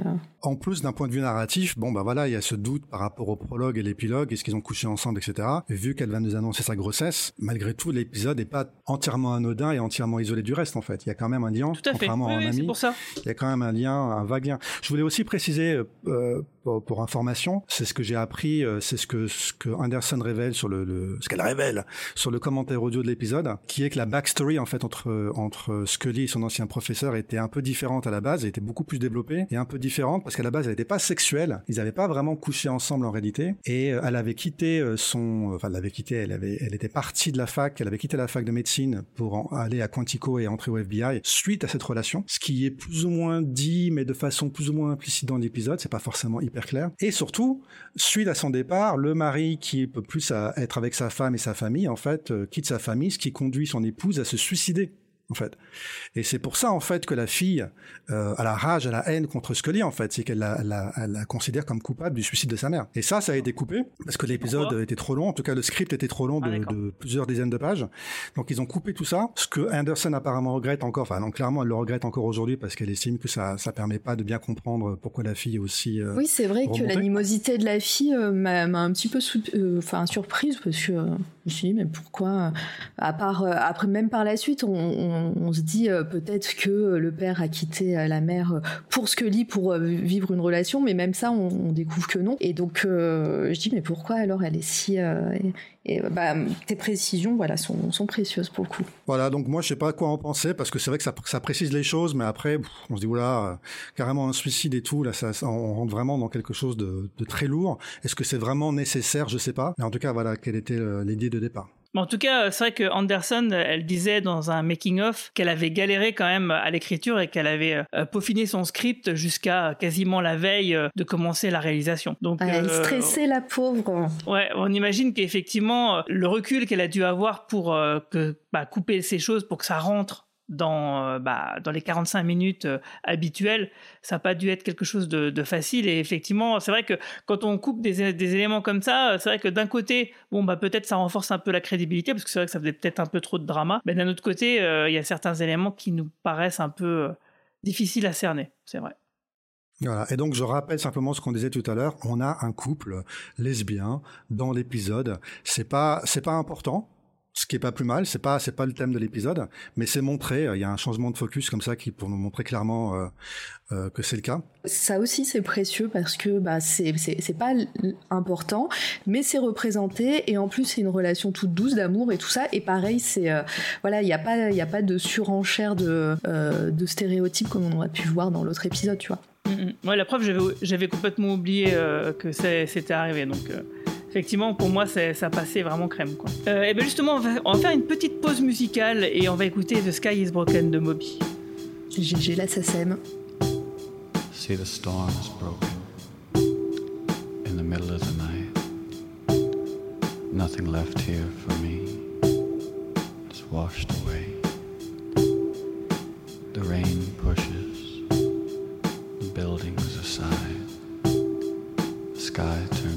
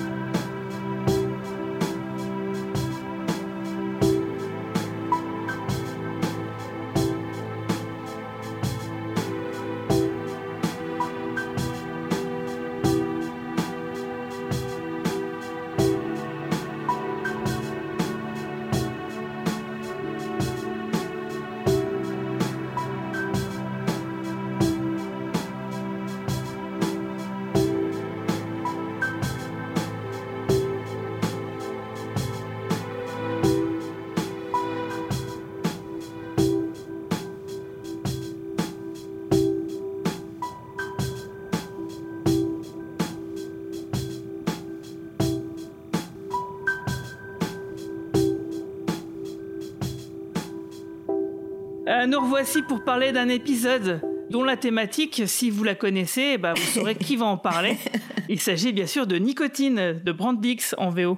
Et oui, Nicotine, réalisé par Kim Manor, c'est écrit par Greg Walker et Steven euh, Maeda, si je le prononce bien. Ouais, bah oui, il y a une thématique. Donc, pour un petit peu court-circuiter ma phobie des insectes, j'ai décidé de, parler de tous les épisodes avec des insectes de X-Files. Voilà.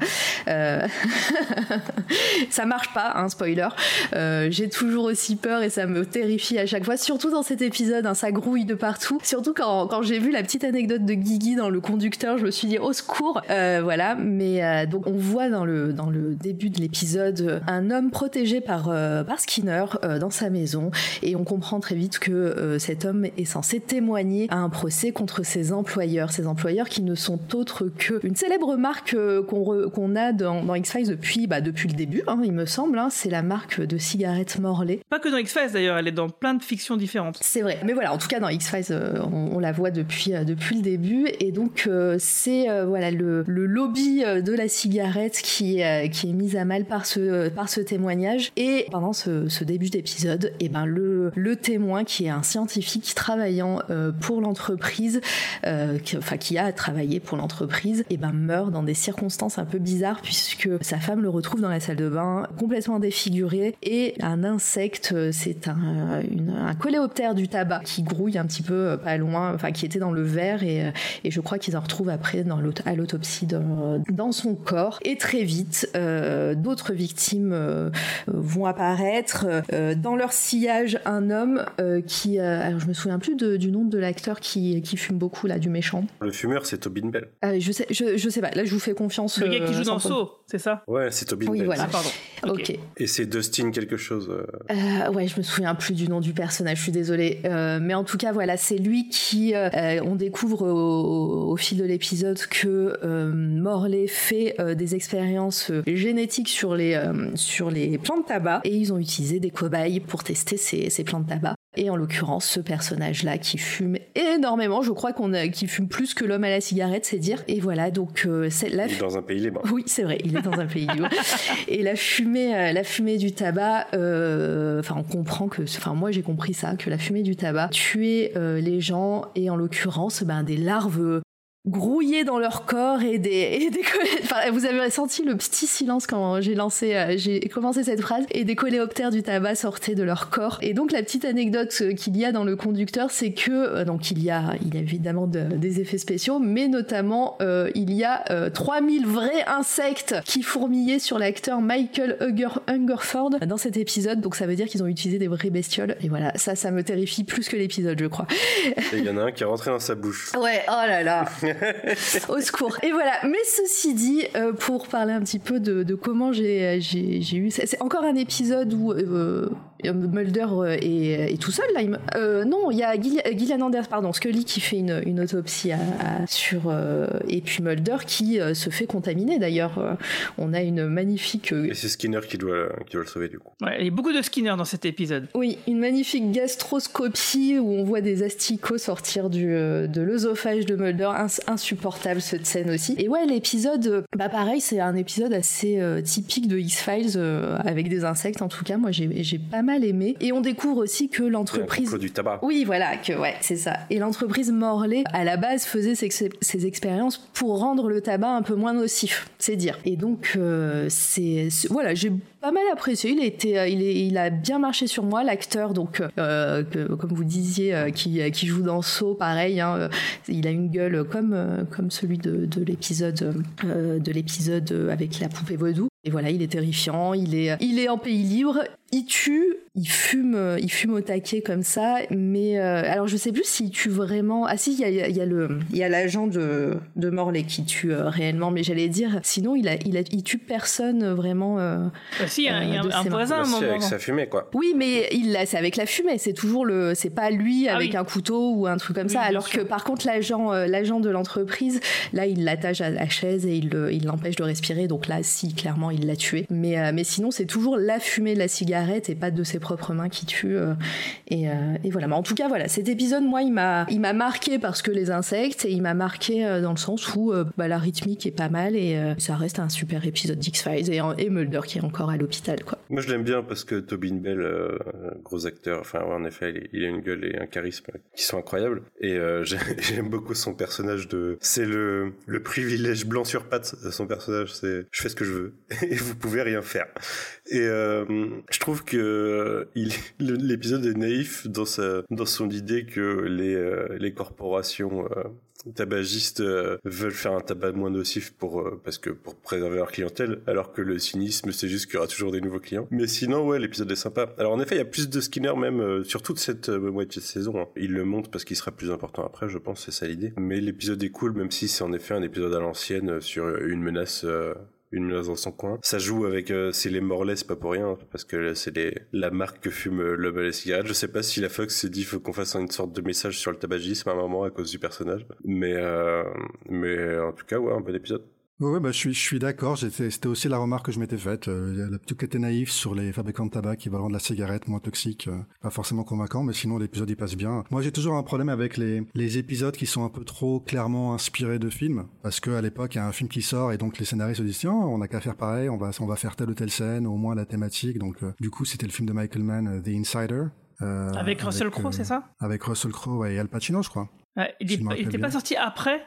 Il n'est pas sorti après 2000 C'est un film de l'époque en tout cas, donc même s'il est sorti après, il est dans les. Enfin attends, je vais vérifier quand même. Bah, en attendant que tu vérifies, moi ça me fait rire parce que l'histoire de, de- des corpos, euh, ça, ça me fait penser. Alors je redonne une rêve, ça me fait penser à un épisode de, de Buffy où Buffy travaille dans un fast-food et elle croit que c'est des humains qui sont utilisés pour faire de la viande dans une grande, c'est vegan. voilà, dans une grande enseigne de, de, de fast-food. Et en fait, à la fin, on découvre que c'est euh, que c'est qu'il n'y a pas de viande en fait, que c'est végétarien, vegan et qu'il n'y a pas du tout d'humains euh, utilisés. Et donc voilà, ça prend pareil une grande euh, corpo entreprise euh, qui est censée euh, voilà euh, euh, donner du gras aux Américains et en fait c'est l'inverse. Et là, bah pareil, les Morlaix c'est censé voilà tabagisme et compagnie. Et en fait, ils font des recherches pour rendre le tabac moins nocif.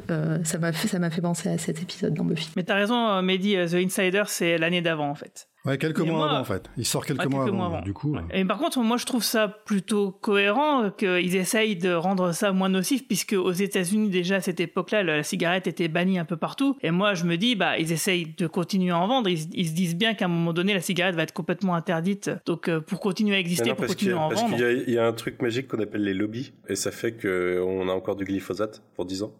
Mais ouais, et du coup, clair. le tabac, c'est un peu pareil, tu vois. Je crois pas que ce soit du tout leur préoccupation.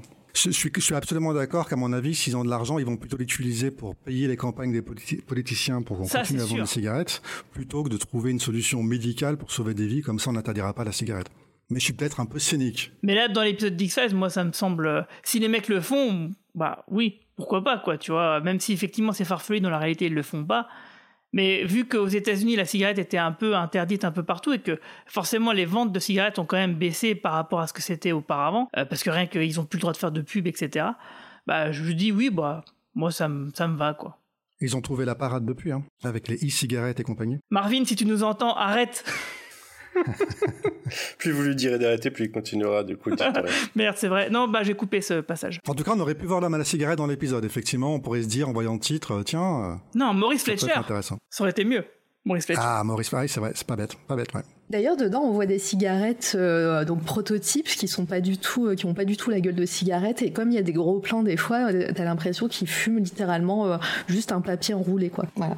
C'était juste ma petite, mon petit truc. euh, les FX sont un peu pourris euh, sur les cigarettes, quoi. Bah, bah, moi, c'est un épisode que j'aime bien, mais vous avez à peu près tout dit, donc je pense qu'on peut passer à la suite. Et cette fois-ci, celui-là, Mehdi, tu vas nous en parler vraiment. Ah, c'est pas moi, Non, je crois. c'est Manu. Ah, j'arrête pas de me tromper, c'est incroyable. Vous voyez, c'est pas moi. hein. Ah là, bah, je, je fume aussi des cigarettes de Morlaix, hein, ça doit être pour ça.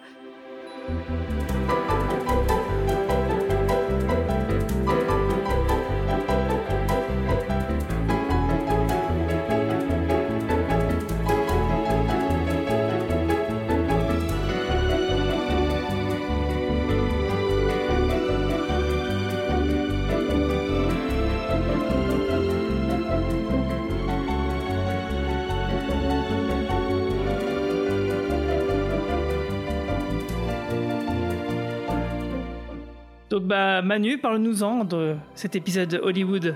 Donc Hollywood ou Hollywood AD euh, en VO, écrit réalisé par David Duchovny. Donc les deux ont eu euh, leur épisode euh, assez successivement. C'est un épisode. alors je pourrais pas faire toute l'intrigue parce que c'est c'est volontairement embrouillé, mais en gros ça commence par par Mulder et Scully en mode cinéma parce que c'est Mulder et Scully au cinéma dans une adaptation de leurs aventures par un réalisateur et du coup dans des dans une adaptation plutôt comique hein, parce qu'il y a des il y a des blagues de lampe de poche si vous voyez ce que je veux ouais, enfer.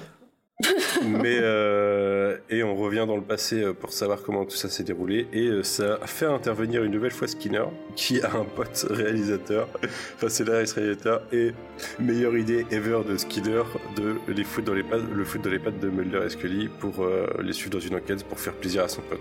Ça c'est out of caractère pour Skinner. Je suis désolé mais ça c'est out of caractère pour Skinner. Il n'aurait jamais fait venir ne serait-ce que dans les locaux du FBI cette personne. Non mais oui. Mais c'est pas grave parce que c'est très drôle quand même et du coup, on va voir d'un côté Mulder et Scully qui vont enquêter sur euh, sur euh, une histoire de de manuscrits perdus, euh, enfin d'évangiles perdus même, je crois, carrément, et de résurrection avec le mythe de Lazare qui est invoqué. Je sais plus comment il s'appelle, mais c'est le script de Marie, je crois. De Marie Madeleine. Marie, Marie Madeleine.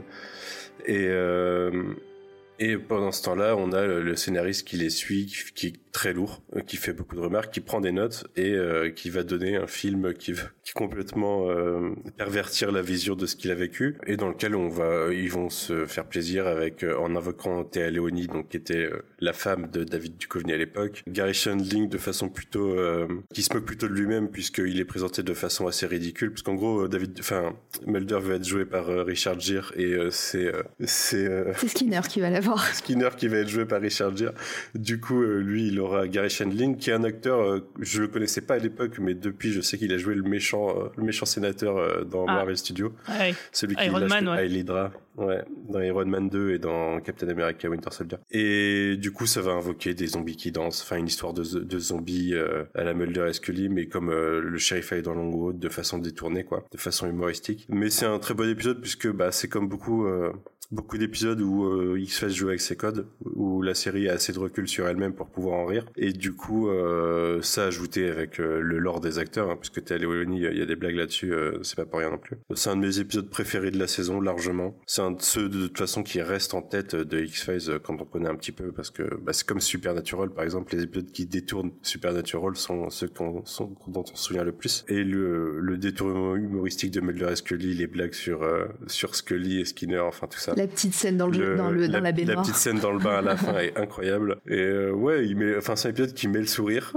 Et euh, il y a même la petite, une blague sur l'homme à la cigarette justement avec euh, Mulder qui fait, regarde c'est ridicule. le mec il est juste appelé l'homme à la cigarette dans le script. Enfin ça n'a pas de sens. Et Mulder qui trouve que ça ridiculise leur travail. Mais bon, non ouais un épisode très drôle et qui, qui me met de bonne humeur.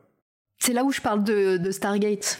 Il euh, euh, y a un épisode dans Stargate aussi comme ça où, euh, où ils sont, il faut une, extrême. Ouais, il faut une série, une, un série, une un film, je sais plus. Bah en fait, dans, dans l'épisode 100, ils font la série. Ouais. Et dans l'épisode 200, c'est l'adaptation en film. Ah bah voilà. Et donc, pareil, où tous les personnages de Stargate ont leur, leur alter ego en acteur et actrice. C'est assez, c'est assez bien. Ah, il faut mettre un X dans le titre parce que ça marche bien. C'est ça que j'ai retenu Exactement, ouais. de l'épisode. Petite remarque, mais énormément d'acteurs de qui sont. Je pense que Howard Gordon a fait son marché à l'époque parce qu'il y a énormément d'acteurs qui sont intervenus dans 24 heures chrono, qui sont présents dans la saison 7 en l'occurrence.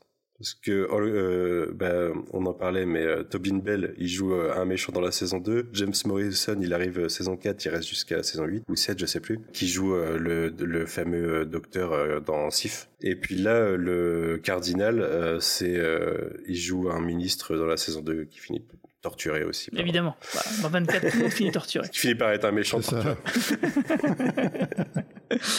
ouais, c'est vrai que c'est un épisode qui est génial euh, parce que rien que le producteur, il est plutôt drôle. Et il y a surtout une blague, moi, qui m'a fait hurler de rire. Et là, je dis bravo euh, David Duchovny, c'est que à l'époque, souvenez-vous que les téléphones portables avaient tous plus ou moins la même sonnerie de téléphone. Et du coup, à un moment donné, quand, au tout début de l'épisode, quand ils sont dans le bureau de Skinner, Mulder Ah et oui. Scully, et qu'il y a le Oui. producteur qui en fond, et à un moment, il y a le téléphone qui sonne, et personne dans l'épisode ne réagit. Et en fait, il s'avère que c'est le producteur qui laisse sonner son portable, parce que c'est un gros euh, malpoli, et qui voulait pas les Parce déranger. qu'il veut pas déranger. Voilà, alors qu'en fait, il dérange tout le monde. Et c'est que seulement au bout de 30 secondes que Mulder se retourne et fait Bon, vous allez décrocher maintenant Et bah, figurez-vous que bah, moi, ça a marché. J'ai- cherché mon portable, je me dis Putain, merde, euh, qui c'est qui m'appelle à cette heure-là? Mais surtout qu'il le- il rejoue de ça après quand c'est le il refait la du cardinal qui joue et qui pense que c'est euh, c'est d'abord le producteur, ensuite Mulder, et en fait c'est le cardinal. Et donc, c'est même un peu le même genre de blague que dans la guerre des coprophages où ils nous avaient mis un, un petit cafard qui, qui se promène le long de la télé. Oui, enfin, l'écran, trouvé que cette, cette espèce d'interactivité, euh, cette blague, euh, je l'ai trouvé vraiment très très réussie. Mais dans l'épisode des cafards, le- la blague marche tout le temps, alors que là, moi, ça, c'est. Ah bah maintenant, euh, c'est bon, c'est passé. Ça marche euh, plus, hein. ouais. Ça marche plus, les sonneries de portable elles sont toutes différentes, mais à l'époque, mais à l'époque ça marchait. À l'époque j'avais une sonnerie de portable qui ressemblait à celle-ci, euh, donc du coup je me suis fait prendre, ce qui est pas, pas- peut-être pas le cas de tout le monde, mais parce que les sonneries il y en avait quand même deux trois quoi. Mais la mienne elle ressemblait beaucoup à celle-ci, donc, Non, donc voilà. moi ça avait pas marché, j'étais, j'avais pas assez d'argent pour avoir un téléphone encore à l'époque, tu vois, donc euh, voilà. En tout cas, ouais, l'épisode il est vraiment très classe parce que il y a aussi un propos, c'est que c'est pas que pour faire des blagues, c'est aussi d'une manière plus générale où euh, David Duchovny critique un peu euh, Hollywood et sa manière de bah, comment dire, de simplifier un peu les choses et, et de ne pas rendre hommage suffisamment à certains faits qu'il pourrait traiter et de, bah, de faire des, des, euh, des produits de consommation un peu bêtes, quoi. Donc, bon, on peut dire qu'il crache un peu dans la soupe, hein, vous me direz, mais euh, je trouve que je trouve sincère un peu dans sa démarche parce que elle est fait sans vraiment beaucoup d'aigreur, elle est fait juste, il est amusé un peu de ça, quoi, et, et il s'en amuse parce que le personnage de Scully lui dit quand même de se détendre à la fin, ça marche plutôt bien, et même l'épisode, il disait du, du Coveney quand il a écrit l'épisode, sa grosse difficulté, c'était pas la blague euh, avec le film, etc., la, la, la par- l'auto-parodie de X-Files, c'était d'écrire une histoire sérieuse qui puisse être détournée. Donc en fait, il a beaucoup galéré avec cette histoire du bol de Lazare, et, et je trouve que même si l'épisode, si avait été 100% sérieux et centré là-dessus, ça aurait pu faire peut-être un bon épisode en plus. Oui, avec le faussaire et tout. Ouais, c'était vraiment- avait- oui, parce qu'il y a- y, y beaucoup, il y a beaucoup d'éléments. Il y a le bol de Lazare, il y a des attentats, une espèce de d'artiste anarchiste qui a une relation conflictuelle très compliquée avec un cardinal. Enfin, l'histoire en elle-même, elle est, ouais, c'est ça allait. C'était pas, c'était pas nul, quoi. T'as même la remarque, euh, je sais plus, c'est Mulder Scully qui dit au début quand Skinner présente le cas, en disant mais en fait euh, pourquoi vous les appelez? C'est clairement un attentat d'archiste ou terroriste, je sais plus. Et, tu- et c'est vraiment Skinner en mode non non mais allez-y pre- prenez le gars et partez. En plus- de ça, il y a beaucoup de clins d'œil. Hein. C'est vrai que Duchovny s'est fait vraiment plaisir parce que le fait d'évoquer euh, Richard Gere et, et, euh, Jodie Foster pour jouer Mulder et Scully, euh, c'est vrai que ça venait. euh, il le dit dans une interview euh, que eux, ils- à l'époque de faire Fight the Future, ils en rigolaient en disant voilà, euh, ils prendront ces acteurs-là pour faire le film. Et puis du coup, c'était devenu une rumeur jusqu'à dans nos journaux, euh, dans nos magazines à nous. Je m'en souviens. ah oui, il y a une époque où on a cru qu'ils allaient prendre des acteurs différents pour le film. Mais oui, il y avait une rumeur qui disait Richard Gere et Jodie Foster, par exemple, tu vois. C'est ça, les- mais il y a des magazines Ah en fait, et du coup, moi, je- en- avec cet épisode, tu comprends qu'en fait, c'était Duchovny qui déconnait là-dessus, qui a dû dire ça dans le détour d'une interview, et ça a été repris euh, tel quel par les journaux de l'époque, enfin les magazines au milieu des années 90 qui ont détourné le truc, etc. quoi. Parce On- qu'en fait, on extrait une citation pour faire une headline et tout le monde a repris la headline. donc euh, c'est c'est c'est pas récent, euh, c'est c'est pas venu avec Internet, ça existait déjà avant en, en Ah mode non, papier. Et euh, Duchovny, en fait, c'est parce que euh, il était souvent comparé à Richard Gere au début de sa carrière, parce qu'effectivement, il y a un petit air de ressemblance en- entre les deux, mais pas plus que ça. Mais bon, il s'est pas arrêté là. hein. Il a fait aussi des clins d'œil avec une citation qui vient d'un film qui s'appelait Playing God, dans lequel il a joué, qui, qui a pas marché du tout. Euh, où il y avait une citation, euh, une réplique dans ce film, c'était mieux vaut être esclave aux cieux que roi en enfer. Donc il l'avait, il l'avait repris pour pour se moquer parce que le film avait fait un four quoi. Ah, c'était. Parce que pour moi, c'est un détournement, c'est l'inversion de, de John Milton dans Le Paradis Perdu. Ouais, mais du coup, il y, avait ce, il y avait cette Que tu réplique. devrais connaître parce que c'est une référence dans La colère de Cannes. Bah oui, je sais. C'est le truc qui est cité euh, par cœur. Mais c'est pour ça que, tu vois, dans Playing God, il y avait cette réplique-là et il l'a ressorti juste avant, parce que c'était un film qui avait marché euh, pas du tout euh, l'année d'avant. Pour dire à quel point ils se sont amusés, c'est qu'à la fin, avec les zombies, euh, il y a même, euh, parmi les danseurs, il y a Théa Leoni et Duchovny eux-mêmes qui dansent, en fait, grimés un peu en zombies. On les voit pas du tout, hein. ils sont au milieu de tout ça. Il y a le chien de David Duchovny euh, qui apparaît. Euh, Enfin, il y a vraiment. euh, il y a- Non, mais le mec, il s'est fait plaisir, quoi. Il a invité tous ses potes, toute sa famille pour, pour se taper un, un- un- des grosses barres. Et je trouve que ça se ressent. C'est pour ça que l'épisode, il est vraiment.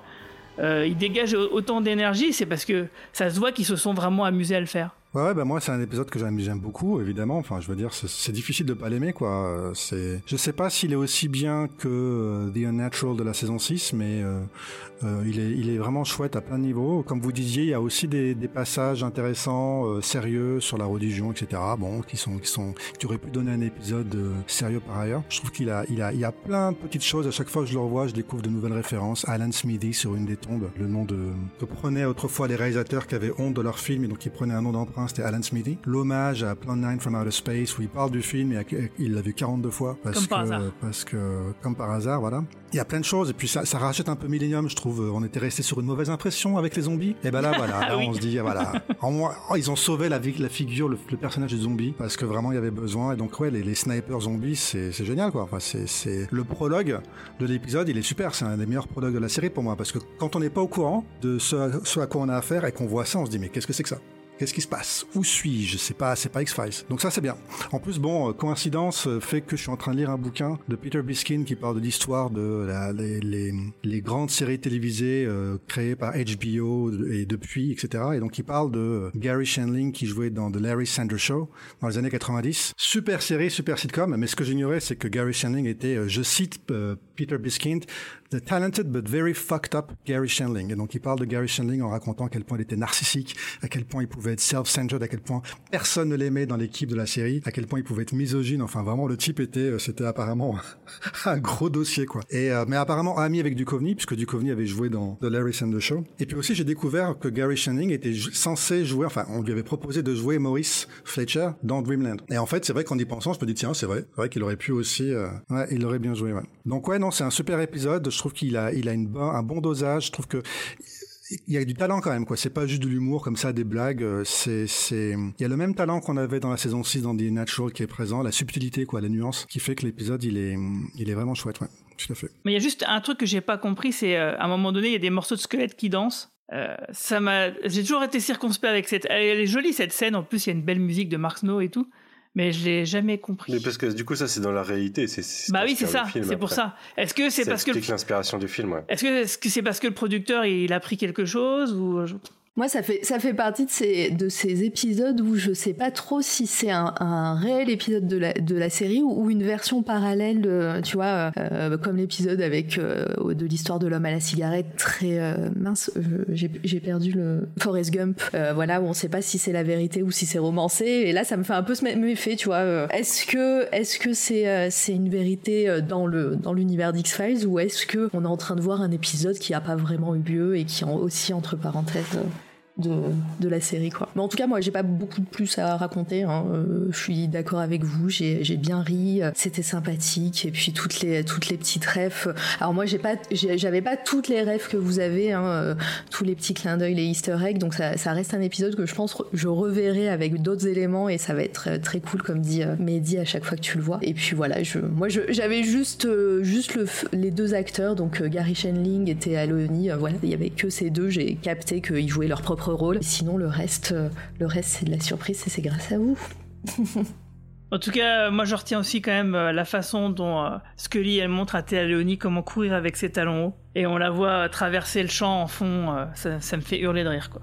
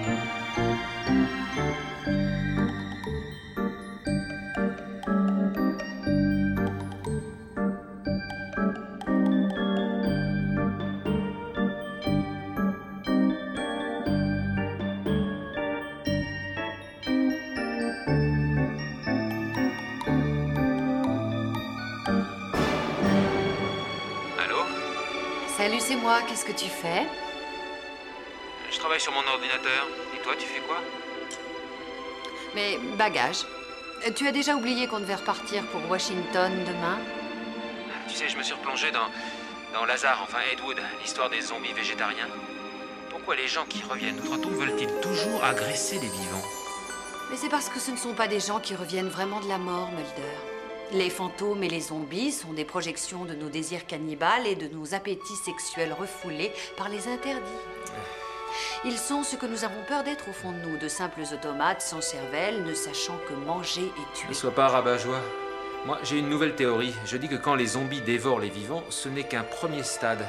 Ils reviennent à peine de leur voyage dans l'au-delà, ils se jettent sur ce qui leur a manqué le plus cruellement. D'abord, ils se nourrissent, et ensuite ils boiront. Ensuite encore, ils danseront et feront l'amour. Ah oui, je vois. On ne les a donc jamais fréquentés assez longtemps pour se rendre compte du côté attachant de leur personnage. Voilà, tu y es. Euh, Une seconde, ça sonne sur mon autre ligne. Allô? Agent Mulder, ici le directeur adjoint Skinner, j'espère que je ne vous dérange pas. Non, non, je mettais de l'ordre dans mes dossiers. Je voulais m'excuser pour le mauvais accueil que j'ai réservé à votre scénario sur la mort d'Hoffman. Ah. Super gentil, cher Walter. Je vous demande pardon. Euh, monsieur le directeur. Euh, où, où est-ce que vous êtes Sous vos pieds, je suis invité dans le même hôtel que vous. Ma chambre est juste en dessous de la vôtre. Federman veut que je sois conseiller de production de son film. Dans la production Euh, Ce travail consiste en quoi pour l'instant À prendre un bain de mousse. Euh, attendez une minute, je reviens sur la ligne. Dis donc, Scully, c'est le patron qui téléphone, il prend un bain de mousse C'est toujours moi, Mulder. Excusez-moi, monsieur le directeur. Euh, juste une seconde. Scully Oui C'est Skinner, il est en train de prendre un bain de mousse. Waouh Il se voit déjà en haut de l'affiche. C'est sûrement ça. Dis donc, Mulder, puisqu'on parle de cinéma, j'ai l'impression que tu as un ticket avec Théa Léonie. Tu crois que c'est vrai? Ça serait drôle, une aventure entre elle et moi. Il paraît que Chandling aussi t'aime beaucoup. Vraiment Je sais pas si on aura l'occasion un, un jour de parler de Duke Ovny en tant que scénariste et réalisateur de films, parce qu'il a quand même fait un film, euh, House of D à l'époque euh, avec Robin Williams. Enfin, il y avait du joli, euh, du joli monde. Bon, il y a trois personnes qui l'ont vu en tout. Hein. Ah, je l'ai vu, moi. ça- Ouais, bah moi aussi, donc ça fait déjà deux. Mais, euh, mais c'est dommage parce que vraiment, bah, on voit bien dans cet épisode qu'il a du talent, quoi, et pas pas que du talent. Bon, surtout on le voyait dans The Natural en fait, mais pas pas que pour la comédie, quoi. Il est il est capable de faire des épisodes humoristiques décalés, mais en même temps qui ont vraiment, euh, qui sont déjà vraiment atypiques, qui ont une vraie signature, un vrai style. On voit tout de suite que c'est lui, quoi. Et en plus, qui sont capables de parler de de choses par ailleurs. Donc vraiment, euh, euh, ce, ce- il faudrait, il faut voir ce film. Il faut voir House of D qui euh, qui est qui est imparfait mais qui est chouette. J'allais dire, je sais qu'il a plusieurs casquettes. Je sais qu'en ce moment, il a une actualité en tant qu'écrivain, qu'auteur. Et, euh, et donc, quand tu parles voilà, d'un talent euh, euh, voilà, pour l'écriture, la réalisation et le fait de raconter des choses, euh, voilà, je pense que c'est de- c'est connu en tout cas. Mais là, il va réaliser un film, hein, il me semble, hein, bientôt. Ah ouais? Et si Euh, J'ai oubli- j'ai oublié c'était quoi le projet, mais euh, c'est c'est dans les tuyaux. Quoi. Ah, super. Mais en tout cas, c'est vrai qu'il le disait hein, lui-même hein, dans les, euh, dans les making-of. Il disait bon, bah, quand on a réalisé euh, X-Files, euh, c'est tellement exigeant, c'est comme faire un, film ou la moitié d'un film en seulement 11 jours. Et il disait, euh, quand t'as fait ça, euh, bon, bah, tu peux tout faire parce que c'est super formateur, en fait. Et c'est vrai, parce que, bon, voilà, mettre autant de, choses pour faire un épisode aussi réussi en si peu de temps, parce que bon bah c'est les séries de télé, c'est vrai que le rythme il est effréné. Bon bah c'est clair que c'est vraiment ultra formateur pour pour tout le monde et, en, en l'occurrence pour lui quoi. En tout cas, on disait tout à l'heure que Maitreya c'était le pire épisode d'X Files. Bah moi je doublerais cette affirmation avec l'épisode qui vient, Fight Club ou double en français. Parce que je trouve que c'est ex aequo avec euh, Maitreya, c'est sûrement le pire épisode d'X Files. Ah, je le mettrais pas ex aequo. Ah bah, bah pour moi oui en tout cas. Je Écrit par Chris. Carter. Ouais. Euh, où on voit donc euh, bah, Mulder et Scully qui vont enquêter sur des jumelles très spéciales qui sèment la terreur partout où elles mettent les pieds. Ah, je. Voilà, c'est. je pense qu'il n'y avait plus de scénariste avant. C'est là. euh, Il y avait plus il y quelque part, il y avait plus d'idées. Quand je dis je le mettrais pas ex c'est que c'est que la l'introduction a failli m'avoir dans le sens où je l'ai trouvé très big fish, tu sais, où il y a deux cyclistes, on les voit, ils se ressemblent, on- et après quand j'ai vu en plus le, le titre de l'épisode, j'ai fait ok, donc euh, ils vont ils vont jouer avec le- la duplicité, on a compris, c'est très c'est très Et bien. puis les deux agents du FBI au début qui sont des doubles de Mulder. C'est ça, donc euh, pareil, donc euh, plus on avance, donc euh, voilà, c'est les deux cyclistes, euh, évangélistes, euh, slash témoins de Jéhovah ou on sait pas, qui font du porte-à-porte et qui a, et qui voient donc une femme et, son double juste après. Et d'un coup, ils se mettent à, à se bagarrer sans raison. Et juste après, voilà, deux enquêteurs qu'on voit de dos. On comprend pareil que. Enfin, d'ailleurs, j'ai pas compris en VF, ils ont mis exactement la voix de Scully et de Mulder. Ouais, c'est leur voix donc des, comédiens de doublage là. Et donc euh, déjà on les voit que de dos et tout, on se dit ok il y a un truc. Et on comprend que du coup c'est pas eux qui, euh, et voilà et on comprend qu'ils vont jouer avec cette duplicité. Alors oui l'épisode est pas bien. Euh, par contre par contre moi j'ai ri de bon cœur dans cet épisode. Quand je vous ai envoyé après un, un- un message en disant ouais c'est quelque chose cet épisode, j'ai pas compris le sound design de cet épisode, j'ai pas compris, euh, il y a plein de choses que j'ai pas compris, mais au final pareil euh, Scully qui va inter- interviewer, interroger un gars en prison et on dirait qu'elle est morte de rire, euh, enfin elle est morte de rire, enfin je j'arrivais pas à savoir si c'était Scully ou si c'était Gillian Anderson qui arrivait pas à se concentrer, tu vois. Et, et voilà, et tout l'épisode est comme ça, un peu what the fuck. Et, et ouais, il est pas, il est pas bon, mais voilà, je, je, je sais pas, j'a- j'arrive. Il est pas bon, mais il y a un truc dans la forme. Et puis dans même, euh, c'est Cathy Griffin qui est une grande euh, humoriste américaine aussi, euh, l'actrice qui joue les doubles, qui est pour, pour moi, il est largement au-dessus de First Person Shooter parce que dans la forme, il y a quelque chose, quoi. Même si par contre le fond, c'est catastrophique. Enfin, le- Une semblant de yin et yang, je sais pas histoire, quoi. c'est n'importe quoi. Oh là là. Par contre, ça me fait marrer euh, la fin de l'épisode où, euh, où, où on arrive progressivement sur Mulder et Scully et on voit qu'ils se sont fait éclater la gueule. Ça, ça me fait rire aussi. Mais voilà, je te dis, j'ai vraiment ri de bon cœur, même ouais, cette scène où on les voit, on, on a compris qu'ils se sont. Parce qu'on se dit, mais purée, là, tout le monde est en train de se battre dans ce match de catch, là, et eux, ils sont immunisés. Et je comprenais pas pourquoi ils étaient immunisés, et en fait, la fin fait que, bah, en fait, pas du tout, hein, ils se sont mis à se bagarrer comme tout le monde. Et voilà, tout ça pour dire que moi, il m'a fait rire, euh, rire de bon cœur, mais parce que pas parce que je l'ai apprécié mais vraiment parce qu'il y a des et je voilà j'étais là je fais mais qu'est-ce que je suis en train de regarder? Mais je pense qu'il y a un côté exagéré volontairement dans l'épisode. Parce que justement, leurs blessures à la fin, quand on voit leurs cicatrices et tout, c'est des trucs de cartoon en fait. C'est pas dans la réalité, ils auraient pas. tous les ça- personnages en plus sont exagérés enfin c'est euh, le, le, père le père euh, biologique des deux filles euh, qui est constamment en colère mais j'étais là j'ai fait mais c'est et en plus et tu vois Gillian Anderson qui sourit ou qui enfin ou Scully j'en sais rien mais euh, voilà c'est euh, c'est pour ça que quand il est what the fuck moi je peux pas le mettre ex aequo avec euh, avec euh, Maitreya parce que au final je voilà je je, je l'ai- il m'a hypnotisé il m'a vraiment hypnotisé Il est moins problématique, mais euh, moi, je, je peux, je, je- je peux Dans pas le fond, l'encadrer. c'est nul. oui voilà Dans le fond, c'est nul quand même. C'est nul quand même, mais c'est- je suis d'accord qu'il est quand même moins problématique que Maitreya. Il n'y a pas, il y a pas les clichés sur les jeux vidéo, sur les geeks. Il n'y a pas ce, ce, ce manque total de, de d'inspiration. clichés sur les et- catcheurs. Sur les catcheurs, oui, peut-être, si tu veux. Peut-être que les catcheurs qui nous écoutent vont, vont, vont remarquer qu'effectivement, c'est pas juste pour eux. Mais quand même, voilà. Puis, Maitreya, c'était William Gibson, c'était Tom Maddox, c'était quand même des, des grandes plumes, on pouvait s'attendre à, donc d'où la déception aussi, quoi. Puis c'était vraiment n'importe quoi quand même. Là, c'est juste pas une comédie. Carter. Là, la double, quand même, c'est une comédie. Donc on peut se dire, bon, c'est une comédie. Il me semble hein, que c'est une comédie quand même. Oui, oui, à la oui. base. Ouais, et puis très Donc, cartoon, coup, comme euh, disait Manu, hein, c'est très cartoon quand Mulder il se fait emporter dans le, la bouche d'aération, enfin la bouche d'égout là, tu dis mais à- dans, à quel, dans quel univers ça arrive ça Euh, bah, Vraiment non. Mais C'est c'est fou parce que quand, quand t'en parles, ça a l'air drôle, quoi. Et pourtant, quand tu le regardes, euh, moi, j'ai pas ri. C'est quand même nul à voir, exactement. Ah, j'ai pas ri, je vous avoue, je suis même pas arrivé à la fin, hein, j'ai arrêté parce que Mais il y a peut-être l'effet 10 de surprise, peut-être l'effet, ouais, l'effet de surprise, le fait Ouais, que- ouais, peut-être la que- première fois que tu le vois, ouais. Ouais, ou je m'en souvenais pas en tout cas. Il y a quand même un élément problématique pour moi scientifiquement. hein. C'est, ça reparle de, en gros, de violence héréditaire, quoi. Et euh, voilà, le, le gène du tueur, les trucs comme ça, c'est un truc qu'il faut arrêter de. C'est vrai. Tu as raison, cet épisode est également problématique. Je condamne cet épisode.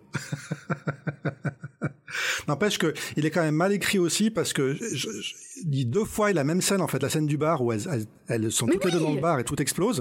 Et en le voyant, je me suis dit mais il est en boucle là, j'ai un souci là avec VLC. Je Moi je me suis dit purée, ils ont ils ont réparé les miroirs très, enfin ils, ont remplacé les miroirs très rapidement. déjà c'est pas scène. crédible, ils les ont remplacés et en plus tu dis mais euh, même déjà l'épisode il, il est remplissage, mais même dans l'épisode lui-même il y a des scènes de remplissage quoi qui au fond ce qui a déjà été fait avant quoi. Qu'est-ce qui se passe? Oui, Qu'est-ce que c'est que ça? je suis d'accord. Et en plus, c'est vraiment Et puis à le chaque fois, l'autre, elle se barre. Parce qu'à chaque fois, tu dis, bon, ça y est, enfin, se retrouvent. Donc c'est, tu te frottes les mains, quoi. Ben non, l'autre elle se barre, et puis donc c'est reparti pour 20 minutes, enfin 10 minutes de plus avant la prochaine rencontre, quoi. Il y a aucune logique sur le fait que après dans la scène de fin, elles se mettent enfin à se parler. Qu'est-ce que vous faites là Vous me suivez Alors que pendant tout l'épisode, à chaque fois qu'elles se voyaient, elles se, elles se cassaient.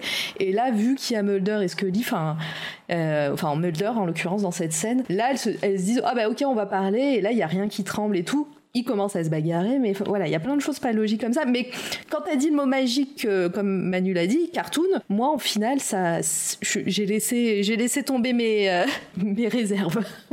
Sans déconner, l'épisode, il nous fait, euh, il nous fait la scène de l'autre, elle va dans la salle de bain, et l'autre entre, elle parle, elle fait la jalouse, puis elle s'en va, et puis l'autre sort. Ah, c'est tellement drôle, quoi. Quelle, quelle mise en scène, quoi. Quelle écriture. Waouh! Bah, ça, c'est quand t'as qu'une actrice, c'est pour les, les, besoins de tournage après. Mais... Ouais, bah, c'est-à-dire que c'est, comment dire, c'est pas le type de scène qui me transcende, on va dire. Ah non, mais je comprends, je comprends. Voilà. Bah moi j'ai une théorie hein, pour expliquer cet épisode, c'est que si vous vous souvenez dans le dernier podcast, je disais que au tout début de la production de la saison, euh, le final, par la saison 7, et on imagine très bien que c'était la dernière pour Chris Carter, euh, puisqu'il tablait sur euh, le succès de Archrim pour arrêter X-Files et du coup avoir une autre série sur laquelle travailler. Bon, bah les choses ne se sont pas passées comme prévu, Archrim a été annulé très très vite, et que du coup, à partir de la mi-saison, il n'était plus certain que la saison 7 soit la dernière, et il était prévu, si vous vous souvenez donc de ce qu'on savait, que le final devait se terminer sur un double, voire un triple épisode et que forcément, bon bah ça a dû euh, changer à plein de niveaux. Là, il a fallu improviser un épisode pour remplir euh, la, case euh, qui manquait, puisque l'épisode final finalement n'est qu'un épisode. Voilà, c'est ça, c'est ma théorie. Je voulais juste faire la remarque également que un certain film intitulé Fight Club est sorti quelques mois avant. Moi, je dis ça, je dis ça. Rien. Mais j'ai pas compris, ouais, même le titre, c'est quelle la référence, elle a, elle veut rien dire, donc pourquoi faire, pourquoi faire ça? Double, le, le titre français cette fois-ci est mieux du coup. Double. Mais un jour, il faudrait que je compte euh, vraiment, fasse un vrai décompte de euh, combien d'épisodes écrits par Chris Carter sont bons. Parce que le, je pense que le, c'est, pas bon. Le ratio est pas bon. Mais il en a fait beaucoup quand même. Hein. Il en a quand même, c'est lui qui en a écrit ouais, plus. Hein. néanmoins, néanmoins. C'est, vrai que euh, plus t'arrives sur les dernières saisons, plus le ratio il est, il est pas très bon pour lui. Quoi. Bah c'est vrai que là tu te dis, ce serait David Amann, ce serait un type comme ça, tu vois. Tu dirais, ouais, c'est bon quoi. On a, compris. Mais Chris Carter, tu te dis, ah ça fait mal quoi. Chris Carter, le créateur lui-même a écrit cette chose quoi. Bon bah moi je souhaite qu'on passe à l'épisode suivant, si ça vous dérange oh, pas. Oh oui, joli. allez. Je, est-ce que t'as pas mis l'accent Je souhaite. Je souhaite. Donc euh, l'avant-dernier épisode écrit et réalisé par Vince Gilligan. Euh, alors c'est un épisode là aussi un peu cartoon, on peut le dire je pense, euh, où on voit une génie un peu désenchantée qui a le pouvoir magique de réaliser trois vœux, mais ça va beaucoup dégénérer et très vite. Et bah Mulder aussi va se voir accorder ses trois vœux. Et qu'est-ce qu'il va en faire? Et eh ben voilà. La paix dans le monde, tout ça. évidemment. Euh, voilà, bon, c'est un épisode que je, qui est sympa, qui est, qui est très chelou. Moi, j'avais pas aimé du tout la première fois que je l'ai ah vu parce que je le trouvais trop. Euh, bah, j'en avais. Après, je souhaite. Euh, après Fight Club, après Double, je me suis dit bon c'est bon, faites des épisodes, euh, faites des épisodes comme Nicotine. Voilà, refaites ça. Là, j'en ai marre des, des, épisodes un peu, un peu foufou, quoi. Mais bon, finalement, euh, avec le recul, bon, bah, il est sympa. Il y a plein de choses qui sont marrantes. Il y a l'acteur euh, Kevin Weisman qui jouait Marshall Flinkman dans la série Alias, qui est super sympa. il y a une personne en situation de handicap qui est très drôle. Il y a Scully qui, s'amuse avec ah un cadavre invisible. ça, c'est, je trouve, c'est super drôle.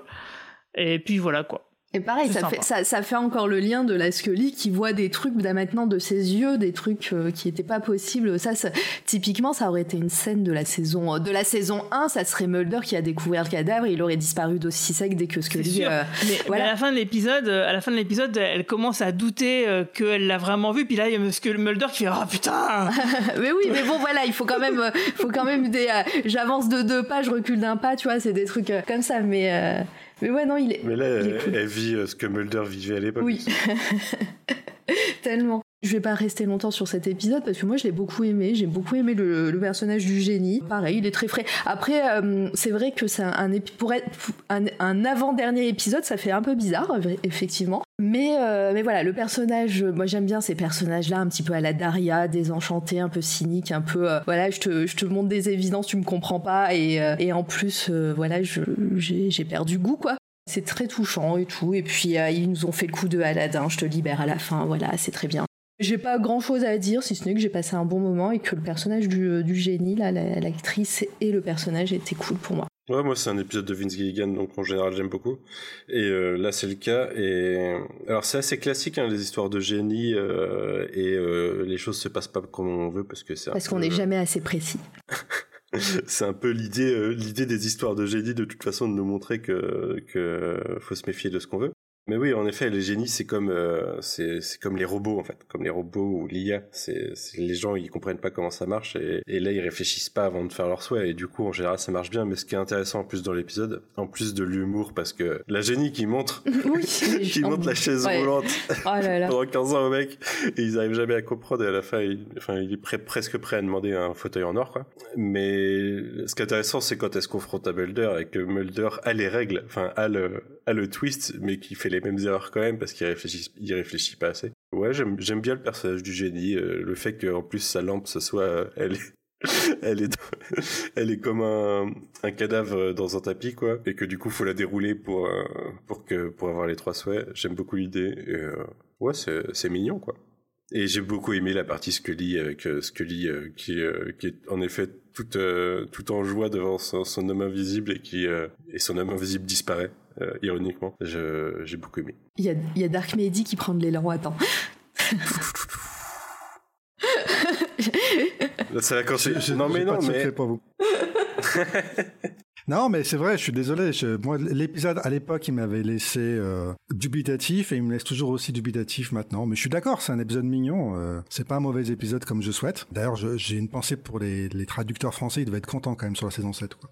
Je souhaite en ami. Euh, et puis euh, je sais plus quoi donc c'est c'est facile pour eux quoi au moins c'est ouais Hollywood Requiem bah. c'est du latin c'est c'est pas très et Requiem Requiem ouais c'est ça c'est pas logique Bref. Non, mais euh, je souhaite, c'était, c'est comment dire, comme comme vous disiez, en fait, il n'y a pas de twist vraiment sur le l'intrigue classique du génie et des vœux qu'on devrait pas souhaiter en fait, avec la bonne vieille morale qui revient. En fait, il n'y a, pas de twist. Il y a des bonnes idées par-ci par-là. Effectivement, les deux frères qui sont complètement cons, complètement matérialistes. Le gars, il pense qu'à un fauteuil en or plutôt qu'avoir des jambes. Ça, ça m'a fait ça m'a fait sourire. Pour le reste, c'est très classique. Voilà, c'est dommage parce que il y avait de quoi quand même faire une variation un peu étonnante, détonnante.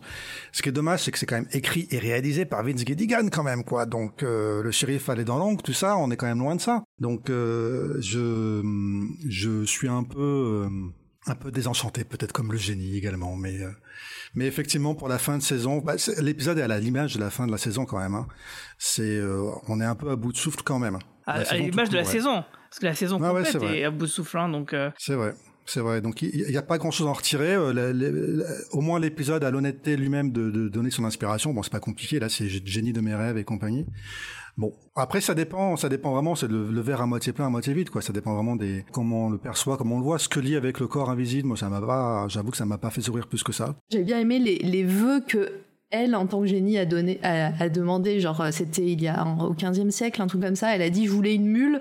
Euh, euh, et, c'est une époque plus simple. Et un, sac rempli de navets et, et du pouvoir, un pouvoir illimité, un truc comme ça. Et ça, voilà, ça m'a fait rire. Vive longtemps avec un grand Voilà. Ouais, non, mais effectivement, il y avait, il y avait peut-être du potentiel avec ça, de, de faire quelque chose d'un peu plus, avec un peu plus de relief. Ouais, ça me fait toujours penser, moi, à l'épisode de la quatrième dimension euh, sur la même thématique, euh, où à la fin, le mec, il demande finalement euh, du pouvoir et puis il, se retrouve à la place d'Hitler juste avant de se suicider. Voilà, c'est un épisode qui m'avait marqué étant enfant et, je retrouvais bien la, dynamique ici, quoi. Oui, d'ailleurs, c'était sympa de la voir en photo avec Mussolini et compagnie. C'était, c'était assez, c'était assez rigolo, ça. Nixon et Mussolini. Mussolini. C'est ça. Il y a un élément euh, dans l'épisode que je trouve tu peux l'interpréter de deux façons et ça change la, ça change le côté euh, nihiliste du truc. Quand Mulder demande la paix dans le monde et tous les humains disparaissent du coup à part lui. Et tu peux voir ça comme une solution et du coup il s'est fait avoir parce qu'il a pas précisé et il a mis une solution ou tu peux voir ça comme il a donné la seule solution pour la paix dans le monde c'est faut juste qu'il y ait d'humains quoi. Et c'est ça change le cynisme le cynisme du génie et le cynisme de Vince Gilligan. Ah oui, il y a des bonnes idées hein. il, y a, des bons il y a des bons moments euh, c'est sûr. Juste que globalement, l'épisode l'épisode quitte pas assez les sentiers battus quand même. On reste quand même trop près des sentiers battus pour un type d'histoire qui a été vu et revu dans plein plein de séries et de films quoi. Mais c'est quand même marrant de voir Mulder faire trois pages Word pour euh, énoncer un vœu. Ça j'aime bien. Et par contre, si aussi, euh, euh, je sais pas, moment où on voit Mulder et Scully ensemble le soir en train de regarder un film, comme si, presque comme s'ils vivaient ensemble, tu vois, genre, et voilà, elles, et ils sont vraiment, c'est le côté, ok, pour, pourquoi il y a cette scène, enfin moi je me suis demandé vraiment comme la scène du début de, de l'épisode réalisé par Gillian Anderson, où je me suis dit, ok, en fait, là ils sont en train de nous dire sur des petites scènes comme ça qui sont vraiment en relation avec des moments, voilà, où ils sont, ils sont ensemble, même en dehors du travail. C'est pas, c'est arrivé aussi dans un autre épisode. Alors je sais plus si c'est peut-être non, je sais plus. Où Scully tape à la, bah c'est quand quand il regarde le film de Ed Wood, elle rentre chez lui un soir en disant mais et il lui dit toi non plus t'arrives pas à dormir et tout. Elle a fait la route pour aller chez lui quoi encore. C'est pas le seul indice hein, parce que dans l'épisode d'après dans Requiem dont on va parler tout de suite, euh, quand l'épisode commence avec un, agent de la compta du FBI qui commence à, adresser euh, tous les trucs en disant bon dis donc vos enquêtes elles coûtent comment? Sacrément cher. Et euh, il commence à dire oui bah les frais d'essence les, chambres d'hôtel etc et puis la Mulder il dit bah si vous voulez on peut faire chambre commune hein. donc voilà c'est tu un petit clin d'œil une petite c'est une petite blague mais en même temps c'est pas tant une blague que ça quoi j'ai vraiment, vraiment l'impression maintenant que c'est que ce soit leur quotidien en tant que collègues, mais c'est aussi leur quotidien en tant que donc euh, plus que plus que des amis. Moi, je suis team Médis. Je m'en fous de le fait que ce soit utilisé comme un élément pour faire discuter les fans à l'époque et du coup que ça marche encore en plus en 2023. C'est c'est ça dépasse le je m'en fous. C'est je trouve ça un petit peu chiant. J'aime pas. Alors j'ai pas dit que c'était intéressant. Par contre, je dis juste que c'est c'est un élément qui est présent et qui sera présent par la suite. Donc euh, voilà, on le note. Mais, euh, mais oui, effectivement, après, c'est euh, quand bien même, mais ça reste des indices. Après, le futur leur a donné raison. Hein, les chips, voilà, c'est ça. Hein. mais, et, ce que je dis, c'est que c'est quand même beaucoup d'efforts pour cacher des éléments, pour ensuite faire. On pourra en reparler. On pourra en reparler avec la saison 8 et saison 9, mais tout ça, ça nous mène droit dans la saison 8 et saison 9, quoi, si vous voyez ce que je veux dire. Donc, ouais, mais encore, encore une fois, à l'époque, ils savaient pas si ça serait la dernière saison. Il y avait grande chance que ce soit la dernière. Et moi, je trouve que la façon de mettre les Mulder et Scully ensemble, bah, était quand même plutôt subtile. Et du coup, bah, bah moi, ça me serait allé si c'était arrêté là, tu vois. Bah, vraiment, c'était pas si subtil parce qu'au final, regarde, déjà, moi, ça m'a fait parler et ça, et ça, moi, ça me faisait ça m'a fait tilter dans le visionnage où je dis, mais pourquoi ils font, ils montent cette scène? Pourquoi elle sort de, de la chambre de Mulder? Euh, on, on, savait pas, enfin, ou quoi que ce soit? Enfin, pour moi, c'était vraiment des scènes un petit peu random, faussement subtiles. Euh, mais, euh, mais voilà, elles étaient comme un cheveu sur la soupe, vraiment j'étais là, je fais mais pourquoi ils montrent bah, ça C'est quand même vachement moins flag que toutes les séries euh, procédurales euh, qui euh, sont calquées ah bah, sur le même modèle que Mulder et Scully, tu vois. Donc moi, je trouve ça va. Bah, c'est sûr qu'après, ils ont, nous ont décliné des trucs, des duos de flics ou de flics avec un pas flic pour nous faire des, enfin, les Castle et compagnie, quoi. Donc oui, on l'a vu, on l'a vu mille fois depuis et moins bien fait. Hein. Oui, je, ça, je suis complètement d'accord. Cependant, je trouve que c'est un peu dommage parce que on est, on est saison 7 et on est en mode oh ils sont chez eux les soirs. Sociologiquement parlant déjà ça aurait presque été logique qu'ils finissent ensemble il y a trois saisons et ça aurait été plus intéressant euh, sur le, long terme de, de, développer ça quoi, développer l'idée de bah, est-ce qu'ils peuvent rester un duo, est-ce qu'ils peuvent euh, faire leur travail de la même façon ou autre, tu vois? Enfin. Ah ouais, en faire un vrai un vrai arc en fait de personnages. Bah, je sais pas, au, moins utiliser ça plutôt que de générer des forums où les gens ils disent regardez à ce moment-là dans l'épisode il est sorti de chez elle quoi. Ouais mais tu sais bien il y avait la, fameuse malédiction qui était qu'une fois qu'ils sont ensemble la série décline et les gens arrêtent de regarder quoi. Là mais tu vois, mais, vrai que je suis d'accord avec Manu, ça part d'un truc où en vrai on s'en fout euh, et que c'est pas forcément intéressant, mais ok, euh, arrêtez de faire semblant ou d'être faussement subtil ou quoi que ce soit, faites-en un arc entier, euh, faites-les douter ou j'en sais rien, euh, ça reste collègue. Ça ils vont le faire après, hein, ce sera Oui, mais bon, ça fait quand même cette saison. Faut faire attention à ce qu'on souhaite. Faut faire attention à ce qu'on souhaite. Oh joli, t'es en forme là. Ce que je veux dire, c'est qu'ils ont ils ont déjà eu des discussions intimes comme t'en as pas avec tes collègues depuis super longtemps. Ils sont dans une relation déjà en fait. C'est juste qu'ils ont pas fait de bisous à la rigueur et euh, c'est euh, enfin s'en fout quoi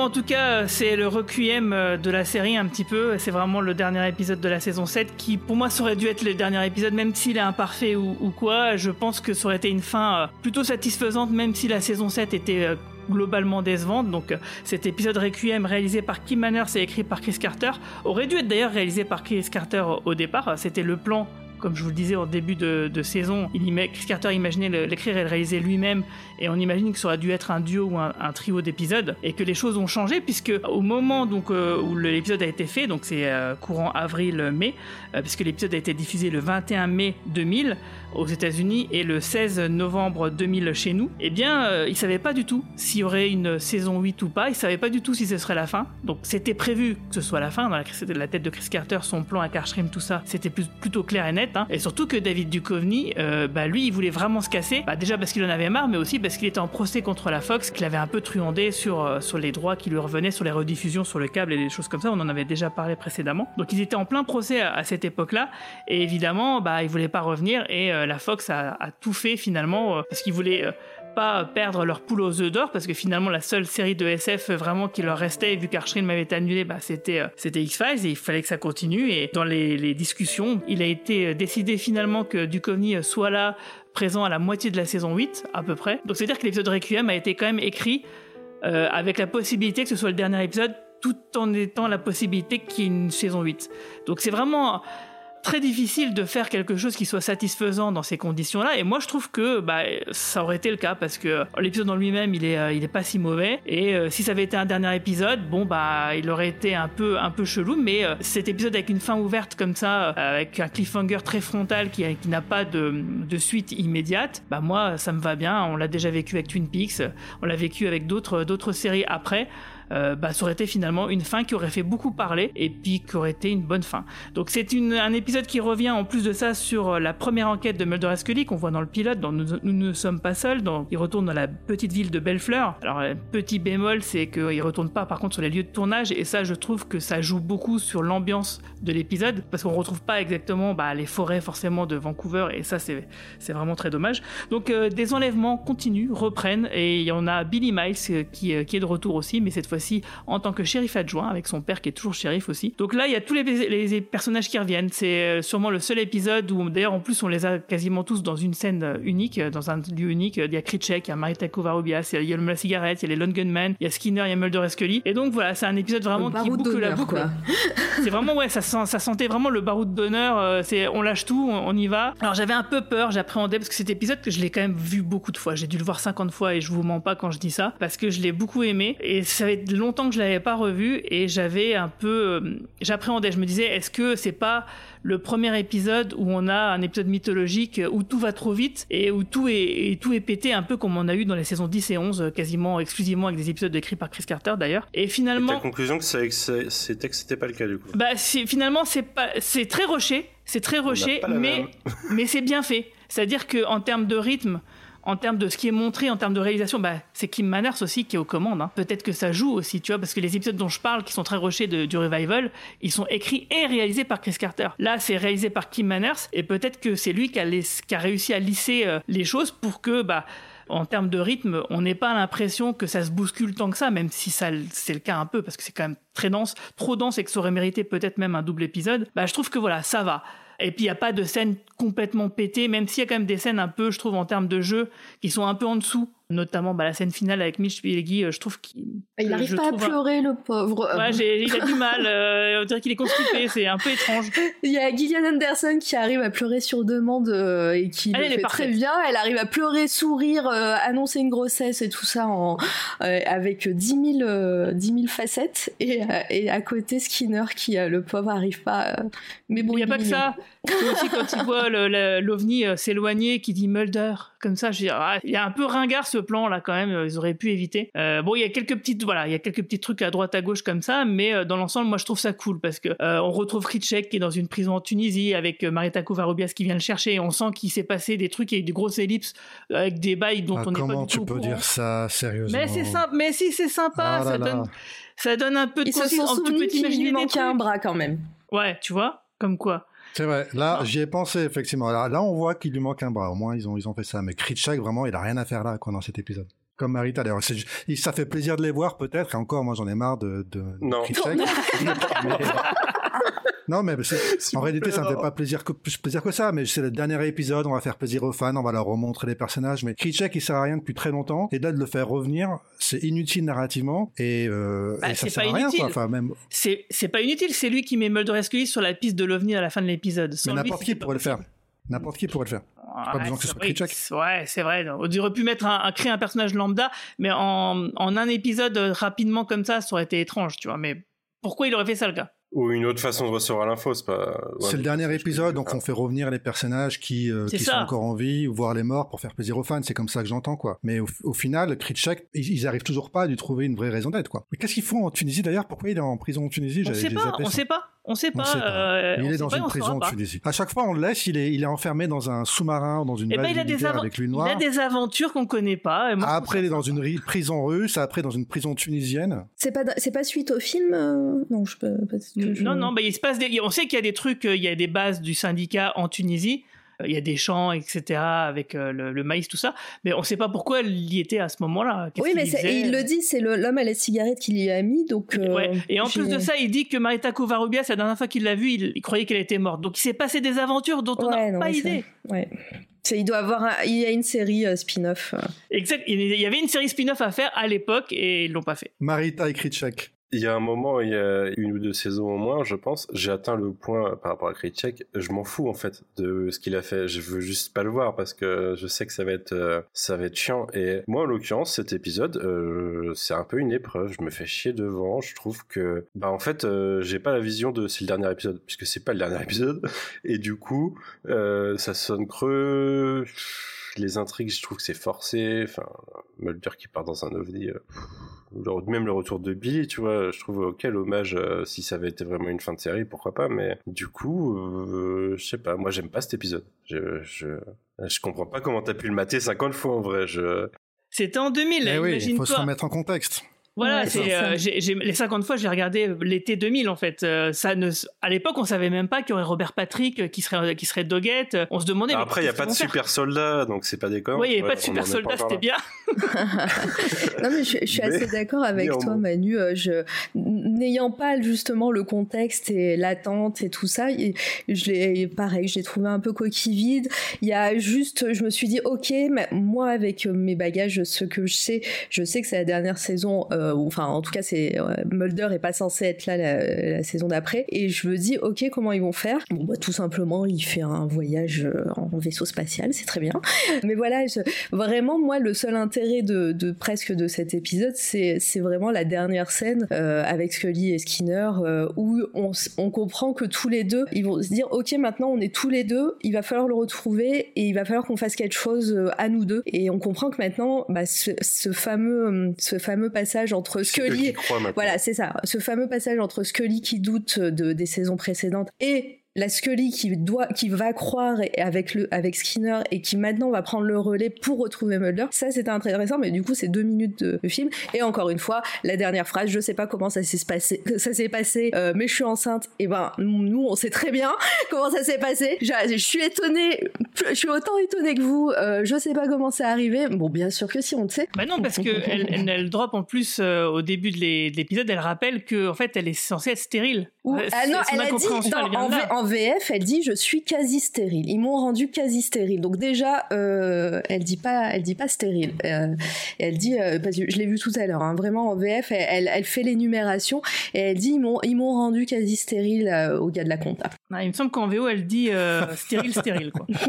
Donc euh, tu te dis bon ok. Qu'est-ce qu'elle va dire ça au gars de la compta, quoi, déjà, franchement? Bah oui, non, mais, Ah le- oui, en plus, mais, mais pareil, cette scène de début avec le, le gars de la compta, je vous ai pareil, j'ai envoyé des messages à ce moment. Je suis ok, le gars de la compta, il a résumé. En fait, c'est euh, c'est le mec qui résume la série à, à- aux gens qui regardent que cet épisode, tu vois. Et euh, Bah, ils ont dû se dire aussi, bon, on en a marre des commissions d'enquête euh, devant Ah, oui, lesquelles et vrai. Scully devaient enquêter, tu vois, donc on va trouver un équivalent, le Bah, c'est un comptable, audit, quoi. hein, c'est un- c'est un audit. En vrai, c'est un Je que audit, donc c'est un peu une commission d'enquête Ah aussi. ouais, non, hein. ça, ça- sans déconner, ça fait peur. Moi, ça me fait peur. Ah, ça te Un fait peur, mais un comptable qui se pointe, moi, un, un comptable qui se pointe dans la pièce, tout de suite, je le sens, j'ai des vibrations comme ça, tu vois. Mais euh, on est tous comme ça, et, et du coup, c'est, je trouve que c'est assez crédible et on sent tous le danger. Donc euh, moi, je trouve que ça marche bien, ouais. Mais c'est vrai que ça change des commissions d'enquête. Mais ça reste une commission d'enquête, mais d'un autre genre. En plus, le gars, il, dit bien, voilà, bon bah, ok, il y avait une conspiration, euh, machin. Euh, votre mais le mec, il est même pas étonné, quoi. Le mec, il est, il est, c'est ah très, euh, voilà, pragmatique, quoi. Le truc. Ah, mais ça, c'est des comptables. Ils sont exactement comme ça, les comptables.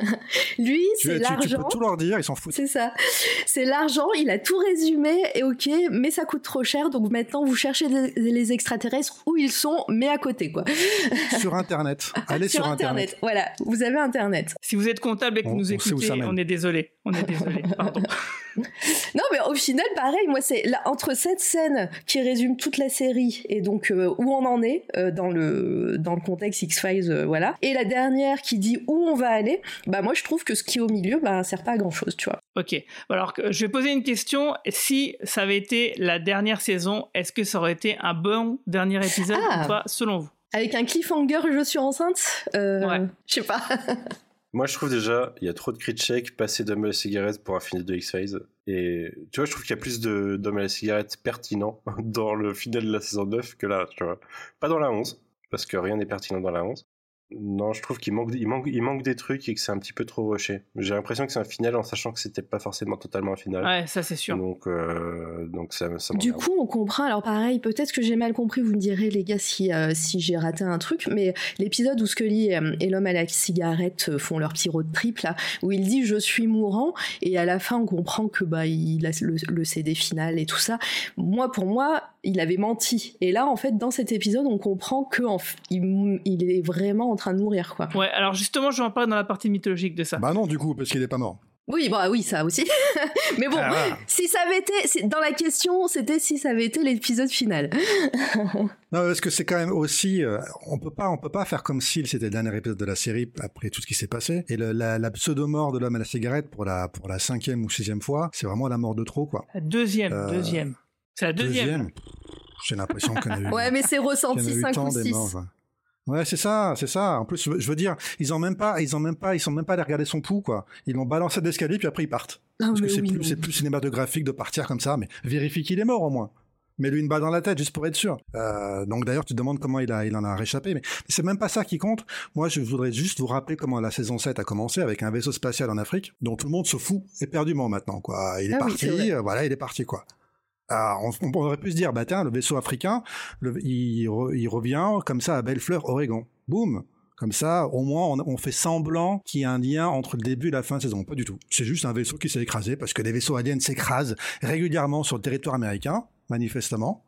Il faut qu'ils revoient un peu leur leçon de pilotage en Oregon. Donc euh, vraiment, en plus, ça n'a rien à faire là. Quoi. Il y a aucune explication pourquoi un crash. C'est juste qu'il y a eu un crash, donc c'est une occasion, c'est une opportunité parce que ça arrive souvent. C'est quand même dommage parce que ça aurait été facile de, de dire, mais en fait ils sont revenus, mais en fait il y a toujours la guerre entre les, les rebelles et je ne sais quoi. Enfin quelque chose quoi.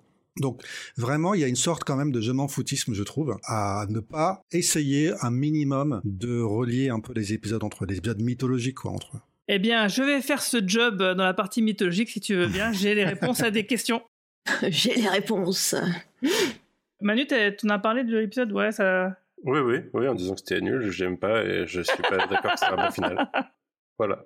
Et trop de Kritchek. Et de Marita aussi, j'ai pas trop. Oui, non, mais c'est vrai. Mais j'avoue que leur duo est, tellement. Marita Kritchek, c'est la même personne pour moi. C'est un, un, élément désirable. Mais tellement, mais tellement. Je suis complètement d'accord avec vous. Hein. C'est juste que je suis, je suis d'accord avec Guigui. Je me rappelle à l'époque, on pensait que c'était peut-être le dernier épisode et le fait de revenir à Bellefleur, le fait de recouper au moins avec le premier épisode, ça avait une certaine intensité quand même dramatique qui, euh, qui nous faisait plaisir. Mais je l'ai revu récemment et effectivement, objectivement, il n'y a, y a pas grand-chose quoi.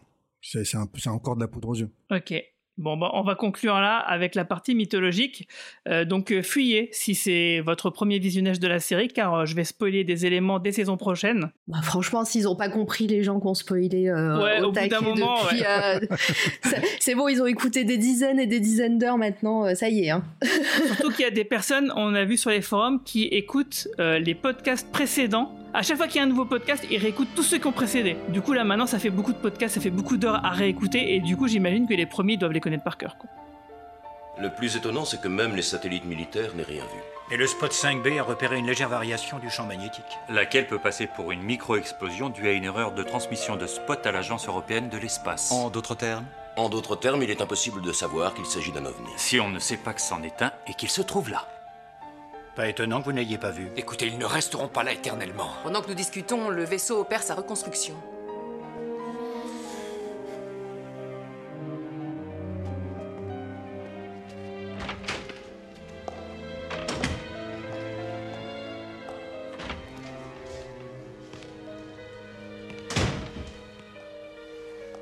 Mulder, si ce que j'ai entendu est vrai. Que ce soit vrai ou non, j'aimerais que tu l'oublies, Scully. Que je l'oublie Ne retourne pas là-bas. Moi, je ne te laisserai pas y retourner. De quoi est-ce que tu parles? Ça ne pouvait pas durer éternellement. C'est terminé. Mulder. Essaie de comprendre, ils reprennent ceux qui ont déjà été enlevés. C'est justement ton cas. Je ne veux pas prendre le risque de te perdre.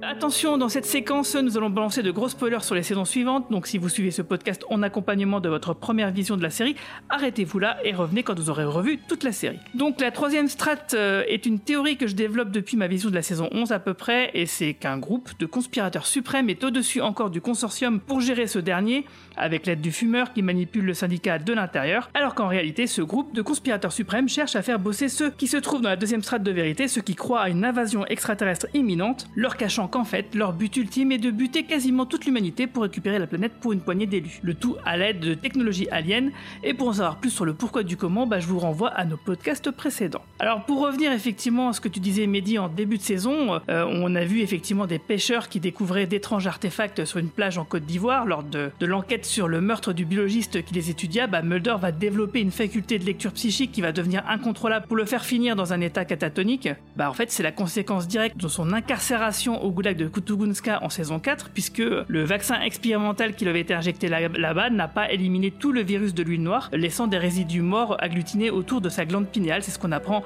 au début de l'épisode, et de toute façon, on savait qu'à l'époque déjà, le vaccin euh, euh, n'était pas 100% efficace. Donc après être entré en contact avec un frottis imprégné de l'énergie de ce qu'on peut appeler le vaisseau originel, parce que bon bah son existence suggère qu'ici les extraterrestres seraient les créateurs de la race humaine, les gènes du pathogène encore présents dans le corps de Mulder ont été réactivés, ce qui va le transformer en hybride génétique, en tout cas partiellement. Et après avoir perdu Cassandra Spender et le fœtus extraterrestre en saison 6, bah, la découverte de l'état de Mulder s'est révélée donc à être une véritable aubaine pour le fumeur qui va essayer de récupérer son immunité virale lors d'une opération, ce qui va bien sûr le rendre malade finalement, comme on l'a vu, et, euh, et Mulder aussi d'ailleurs, comme on va le découvrir en saison 8. Alors ici, rien ne semble contredire la théorie de la troisième strate. Euh, que les extraterrestres soient ceux qui ont créé l'humanité ou pas, bah, c'est plutôt finalement annexe et ça fonctionne même un petit peu mieux euh, si la théorie de la troisième strate est juste, je trouve, parce que bah, par rapport à ce qu'on peut deviner de la motivation des extraterrestres, moi je trouve que ça est- Voilà, ça serait quand même un peu plus, un peu plus crédible puisqu'on imagine qu'effectivement, en réalité, ils sont inoffensifs.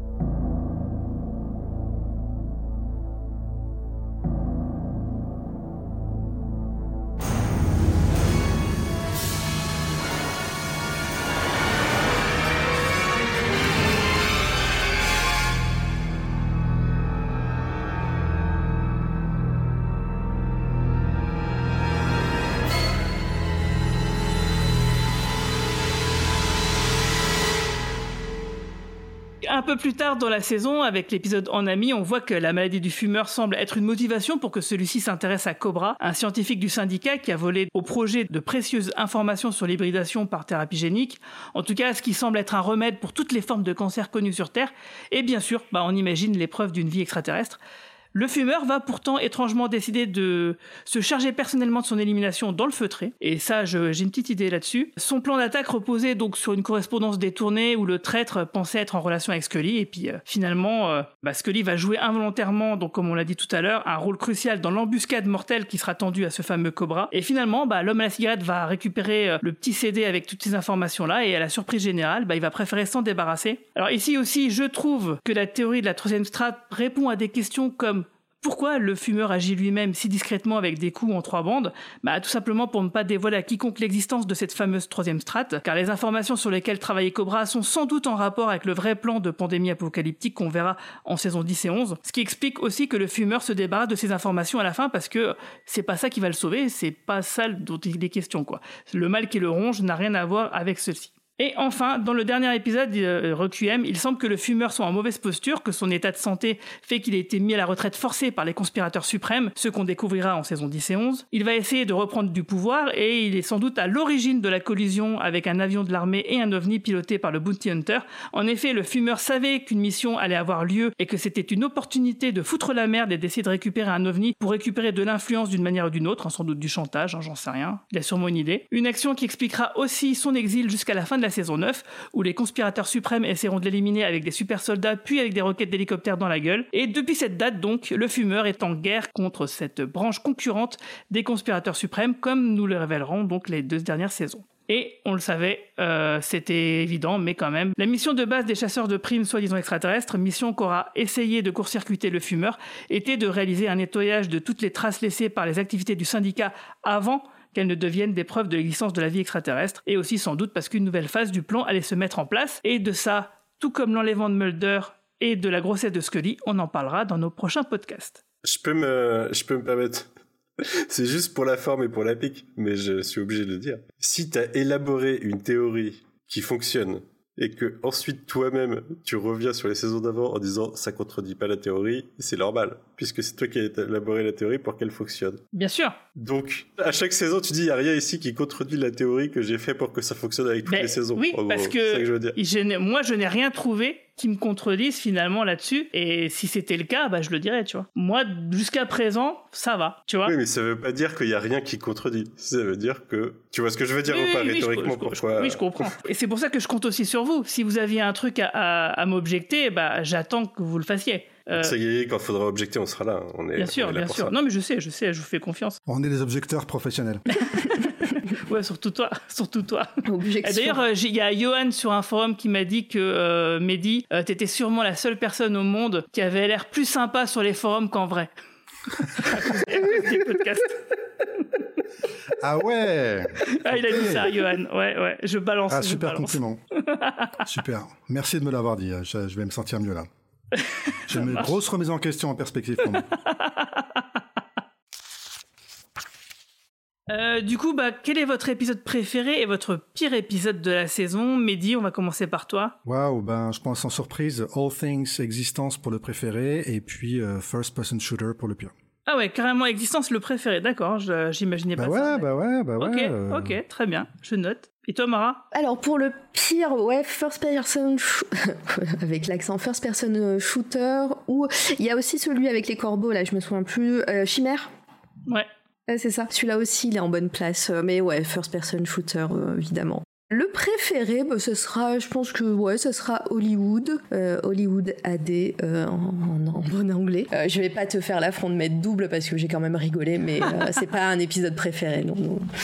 Et toi, Manu? Moi, eh ben, c'est les deux mêmes que Mara. Alors, euh, j'en ai parlé, hein, euh, First Person Shooter, c'est même pour moi le pire épisode de X-Files. Je, je maintiendrai jusqu'au bout. Donc ça, ça sera à la saison 11 quand on demandera le pire épisode d'X-Files. Non mais attends, faut juste que tu te rappelles quand même, Teso dos Bicos quand même, rappelle-toi. Non, Teso dos First Bicos, Person Shooter, euh, All the Way to the End, euh, de- depuis le- depuis l'époque, hein. l'épisode du, du chien là, du, du chien qui se transforme en Saint-Bernard là, le loup, je sais pas quoi. Rien, rien à foutre. Quand même, c'était du gros gros dossier là. Et Hollywood dit parce que euh, alors il est moins transcendant que les épisodes de saison d'avant, mais euh, c'est celui qui me met la meilleure vibe de la saison.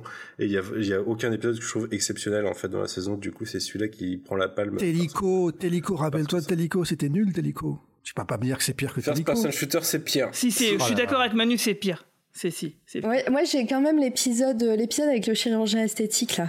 Comment il Ah s'appelle? Ouais, Sanguinarium. Ah ouais. Sanguinarium. Il est pas pire que. Ah ouais, moi il m'a il m'a Ouais, fait mal hein. Sanguin- Sanguinarium m'a fait mal. hein, Le ouais. Chinatown, l'épisode de Chinatown Ah dans la ouais. saison 3, sans déconner. Les Ah là là, mais-. En, en fait, là, Mehdi est en train de me faire une déclinaison des épisodes racistes de X-Files. On les connaît, c'est tous les mêmes. Euh, ils sont nuls. Mais First Person Shooter, il y a, il y a- il y a une... Il y a des surcouches, il y a, y a un amoncellement, il y a... Le pire, c'est que je suis pas en désaccord avec toi. hein. Je le trouve vraiment, vraiment, vraiment très nul. Il est clairement dans le, le, le worst five quoi de la série, le top 5 des pires épisodes, si ça fait sens. Mais de là à le mettre en pire de voix de tous. En plus, il y a la saison 8, 9, 10 et 11 qui arrivent derrière, quoi. Et Bah, là, il y c'est a pour aussi ça, un ça, gros dossier. il Je il sais. l'annonce et euh, on verra en saison 11. Mais je les ai vus, hein, les, épisodes, les saisons Ouais, mais peut-être qu'il y en a qui vont te faire mal. Je me souviens de l'épisode de l'IA qui m'énerve et tout, mais euh, je sais que ça reste le pire épisode de X-Files. Et donc, personne cite euh, X-Cops, Peur Bleu Bah justement, euh, Bah, Ce qui est juste derrière euh, Hollywood pour moi. mais- bon, Ouais, moi, j'hésite entre les deux, moi. Moi, j'hésite entre Hollywood et X-Cops euh, parce que bah, j'aime autant ces deux épisodes l'un que l'autre euh, et j'ai du mal à choisir. Et comme vous êtes tous choisi, euh, vous êtes deux à avoir choisi Hollywood, je vais prendre X-Cops justement. Et par contre, en pire épisode, oui, Metraya, sans, sans aucun problème. Quoi. Euh, Cet épisode-là m'a hérissé le poil euh, depuis mon premier visionnage. Il n'y a pas de raison que ça change. Espace, rappelez-vous de Espace, là, il n'y a pas de cliché Ouais, raciste, c'est juste mais nul. non, mais non, mais Ouais. c'est moins nul quand il y a un visage martien qui attaque les gens à la NASA, quoi, quand même. Rappelez-vous. Ouais, mais il y a, y chiant et il y a nul à chier. Et euh, c'est ça, vrai, c'est vrai, non, mais euh. C'est vrai. C'est un bon argument. Bon, bah, si on peut s'arrêter là, sauf si vous avez quelque chose à rajouter. Non, mais merci toujours les gens euh, qui nous écoutent. En tout cas, c'était un, euh, un- un super grand plaisir. Ça faisait longtemps qu'on n'avait pas fait ce podcast et j'avais presque oublié à quel point c'est sympa de le faire avec vous. Petit truc, euh, on a fini, mais juste remercier les gens. Et je sais pas comment ça a été vu, euh, le fait de, de couper les saisons en deux. Ça, ça, ça- Ah, ça- alors, euh, il y a plein de gens qui, bah, qui trouvent que c'est bien et plein de gens qui trouvent que c'est pas bien. Donc, euh, il y en a qui disent Oh, c'est vachement trop court, euh, deux heures, c'est pas assez. Euh, et d'autres qui disent Ah, merci, c'est plus digeste. Donc, euh, voilà, C'est l'effet Martin Scorsese. c'est ça. Au pire, pour ceux qui trouvent ça trop court, il euh, faut leur dire que c'est pas tous les mois, c'est tous les deux mois et ils écoutent. euh, Voilà, ils écoutent les deux, les deux d'affilée, ça fait 4 heures. On va s'arrêter là. Euh, donc merci, euh, merci Mehdi, merci Mara, merci Manu. C'était un plaisir comme d'habitude. Merci à vous. Euh, comme d'habitude, nos sources, bah, c'est les bonus des DVD, les textes de La Vérité est ici, le site internet qu'on avait fait à l'époque avec Mehdi. Alors on va faire une petite pause pour le mois de janvier parce que je serai au Festival d'Angoulême en dédicace euh, sur le stand Philactère au Nouveau Monde. hein. C'est la place New York, celle qui est à côté de la mairie, donc euh, au Festival international de la bande dessinée d'Angoulême. Je vous y attends euh, pour la dernière semaine du mois de janvier, ce qui explique pourquoi il n'y aura pas de podcast X-Files au mois de janvier, mais on reviendra le jour de l'anniversaire de Scully en février. Alors je vous laisse revoir vos dates, c'est vous qui allez devoir enquêter pour savoir quand est-ce qu'on va revenir pour parler de la saison 8 d'X-Files. En attendant, on vous souhaite de bonnes fêtes et on espère que vous allez nous laisser quelques commentaires et quelques notes sur les applications de podcast où vous nous écoutez, parce que pour euh, la lisibilité, c'est quelque chose qui nous aide vraiment, vraiment, vraiment, et en plus de ça, bah, c'est ce qui nous motive, ce qui nous booste, c'est un peu notre carburant pour continuer. Et puis, euh, et puis voilà. Donc euh, merci à toutes et tous d'être si nombreux et nombreuses à nous suivre, ça nous fait vraiment plaisir, mais n'oubliez pas que la vérité est ailleurs. Allez, salut tout le monde Salut Bye Merci.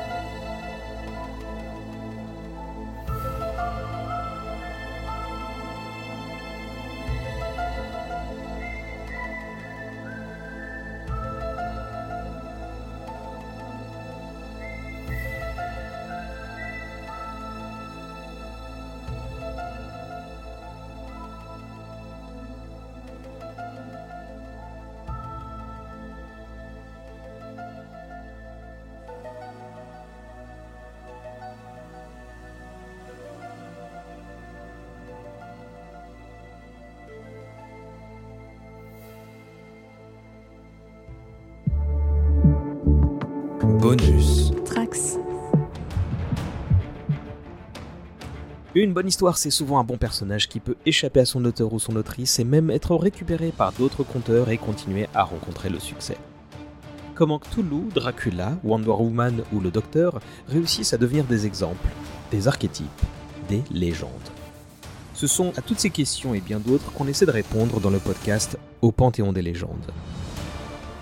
Avec une équipe d'experts différente à chaque numéro, on décortique l'histoire éditoriale de chacun de ces personnages fictifs ou inspirés de faits réels pour tenter d'expliquer le mythe qui les entoure. Cléopâtre, Gérald de Rive, Morgane Lafay, Elric de Meldibonnet, toutes et tous ont ou auront leur place. Rendez-vous très bientôt au Panthéon des légendes, une émission disponible sur le flux Dommage collatéral, un podcast du label Bonus.